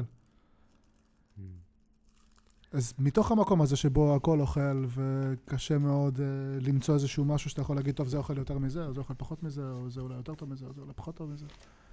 אז זה מחזיר את הכל למקום הזה שזה חוויה ומסע אינטימי, החיים והיוגה כחלק מה... אישי, אתה אומר, זה הכל אישי, הכל אוכל, אז אתה צריך להחליט מה הדרך שלך וללכת בה ולהיות אינטגריטי לעצמך ולהיות אמין ונאמן לעצמך, והאימון שלך צריך להיות שלך. וזה מה שצריך לעניין אותך. האנשים שאתה פוגש בדרך הם האנשים שאתה פוגש בדרך. והדבר שלך הוא שלך עם עצמך. עוד פעם, אני לא אומר את זה כאג'נדה. כן. אלא כמשהו שלי הוא מושך את התשומת לב שלי בשנים האחרונות. זה אפילו לא משהו שהוא כזה מגובש שאני אגיד לך שזו דעתי. כאילו, זה מושך את התשומת לב שלי יותר ויותר. ואתה בעיקרון בחיים שלך רואה את עצמך כבתנועה, כבעשייה, כבבחירה? אני רואה את עצמי במסע. זאת אומרת, תמיד יש פרק, יש איזה פרק, תמיד זה בעיצומו של איזה פרק. בהתאבות. תמיד יש איזה פרק, עכשיו שהוא קורה. אחי לגמרי, אוי יאללה, אני איתך, בוא נתחיל לסיים, ואתה יודע מה, אני מוכן לסיים בזה לגמרי, any time, שבעצם... אני, אני באיזושהי תיבות, זה, זה השלב, אני בשלב uh, כרגע, אני כבר דרגה ארבעים, אבל יש, יש עוד. יש איזה משהו, כן, על הערף יש עוד מלא שלבים. בדיוק. מלא שלבים, קדימה, אחורה, ימין, השמאל, על הערף, אחי, אני לא יודע, אחי. זה לא גיים אובר, והנה עושים עכשיו עוד קול אוף דיוטי חדש. מקסימום מחליפים משחק, מקסימום מתחילים לשחק בבטלפילד אחת. הכל הוא, פעם אמר לי מישהו, כל דבר שהוא מעבר ל-מאתיים שנה, לא חי בעולם בן אדם שבאיזושהי העדות אפילו היה יכול להיות העד לזה. זאת אומרת שסבא שלו סיפר לו, שסבא שלו אמר איזה משהו. כן, עוד מעט יהיה יוטיוב. כן, שזה משהו שעכשיו הוא מאוד משנה את הכללים. לגמרי. אלה אם כן עוד חמישים שנה, יהיה פה מטאור. הכללים הם משתנה. אלה אם כן יהיה מטאור. אנחנו נולדנו בגאפ מדהים בהיסטוריה. גאפ מדהים בהיסטוריה. נולדנו בגף מדהים, זה עידן מדהים לחיות לו. לפני האפוקליפסה של הזומבי, או שהמכונות משתלטות על דרונים והורגות אותנו. כשהיינו ילדים זה היה מדע בדיוני, ועכשיו זה חרדות קיומיות. זה ריאליסטי בטירוף. חרדות ריאליסטיות בטירוף. ואנחנו בפרק מדהים. פרק מדהים, שאתה לא יודע מה יהיה בהמשך הסרט. נכון? כשאתה רואה סרט ואתה מכיר את החוויה הזאת שאתה רואה סרט ואתה כזה... באמצע סרט, או קראפ, או קראפ. אתה מבין מה הולך להיות כבר, וכבר ראית מיליון סרטים כאלה, ודיינו, בסדר, עכשיו יש את החלק הזה שהגיבור יחשוב ככה, ואז יהיה את החלק הזה שזה, ואין סיכוי שבסוף יהיה סוף רע, בטח יהיה סוף טוב, או בלה בלה בלה. פרומיטיוס. וכשאתה רואה כאילו משהו שהוא באמת, כאילו, וואו, אין לי מושג מה יהיה עכשיו. אין לי מושג, בוא, אני לא יודע, כאילו, צריך לראות את הפרק הבא, מעניין מה יהיה, או מעניין מה יהיה בסצנה הבאה של הסרט. Welcome to הורות. אין מושג מה יהיה. לגמרי. אחי. גלס, אחי. תודה רבה, ממש. כל הלב. גלס, אחי. עכשיו אנחנו ביום שני. מה התאריך היום? עשרים ושש? נראה לי חמישי, בלי נדר, יכול להיות שאני מתבלבל. באחד הימים יש לי רופא שיניים, באחד הימים אחרים אני נראה לי נפגש עם רותי, שהיא מורה ליוגה. אוקיי. אולי נשאל אותה איפה היא...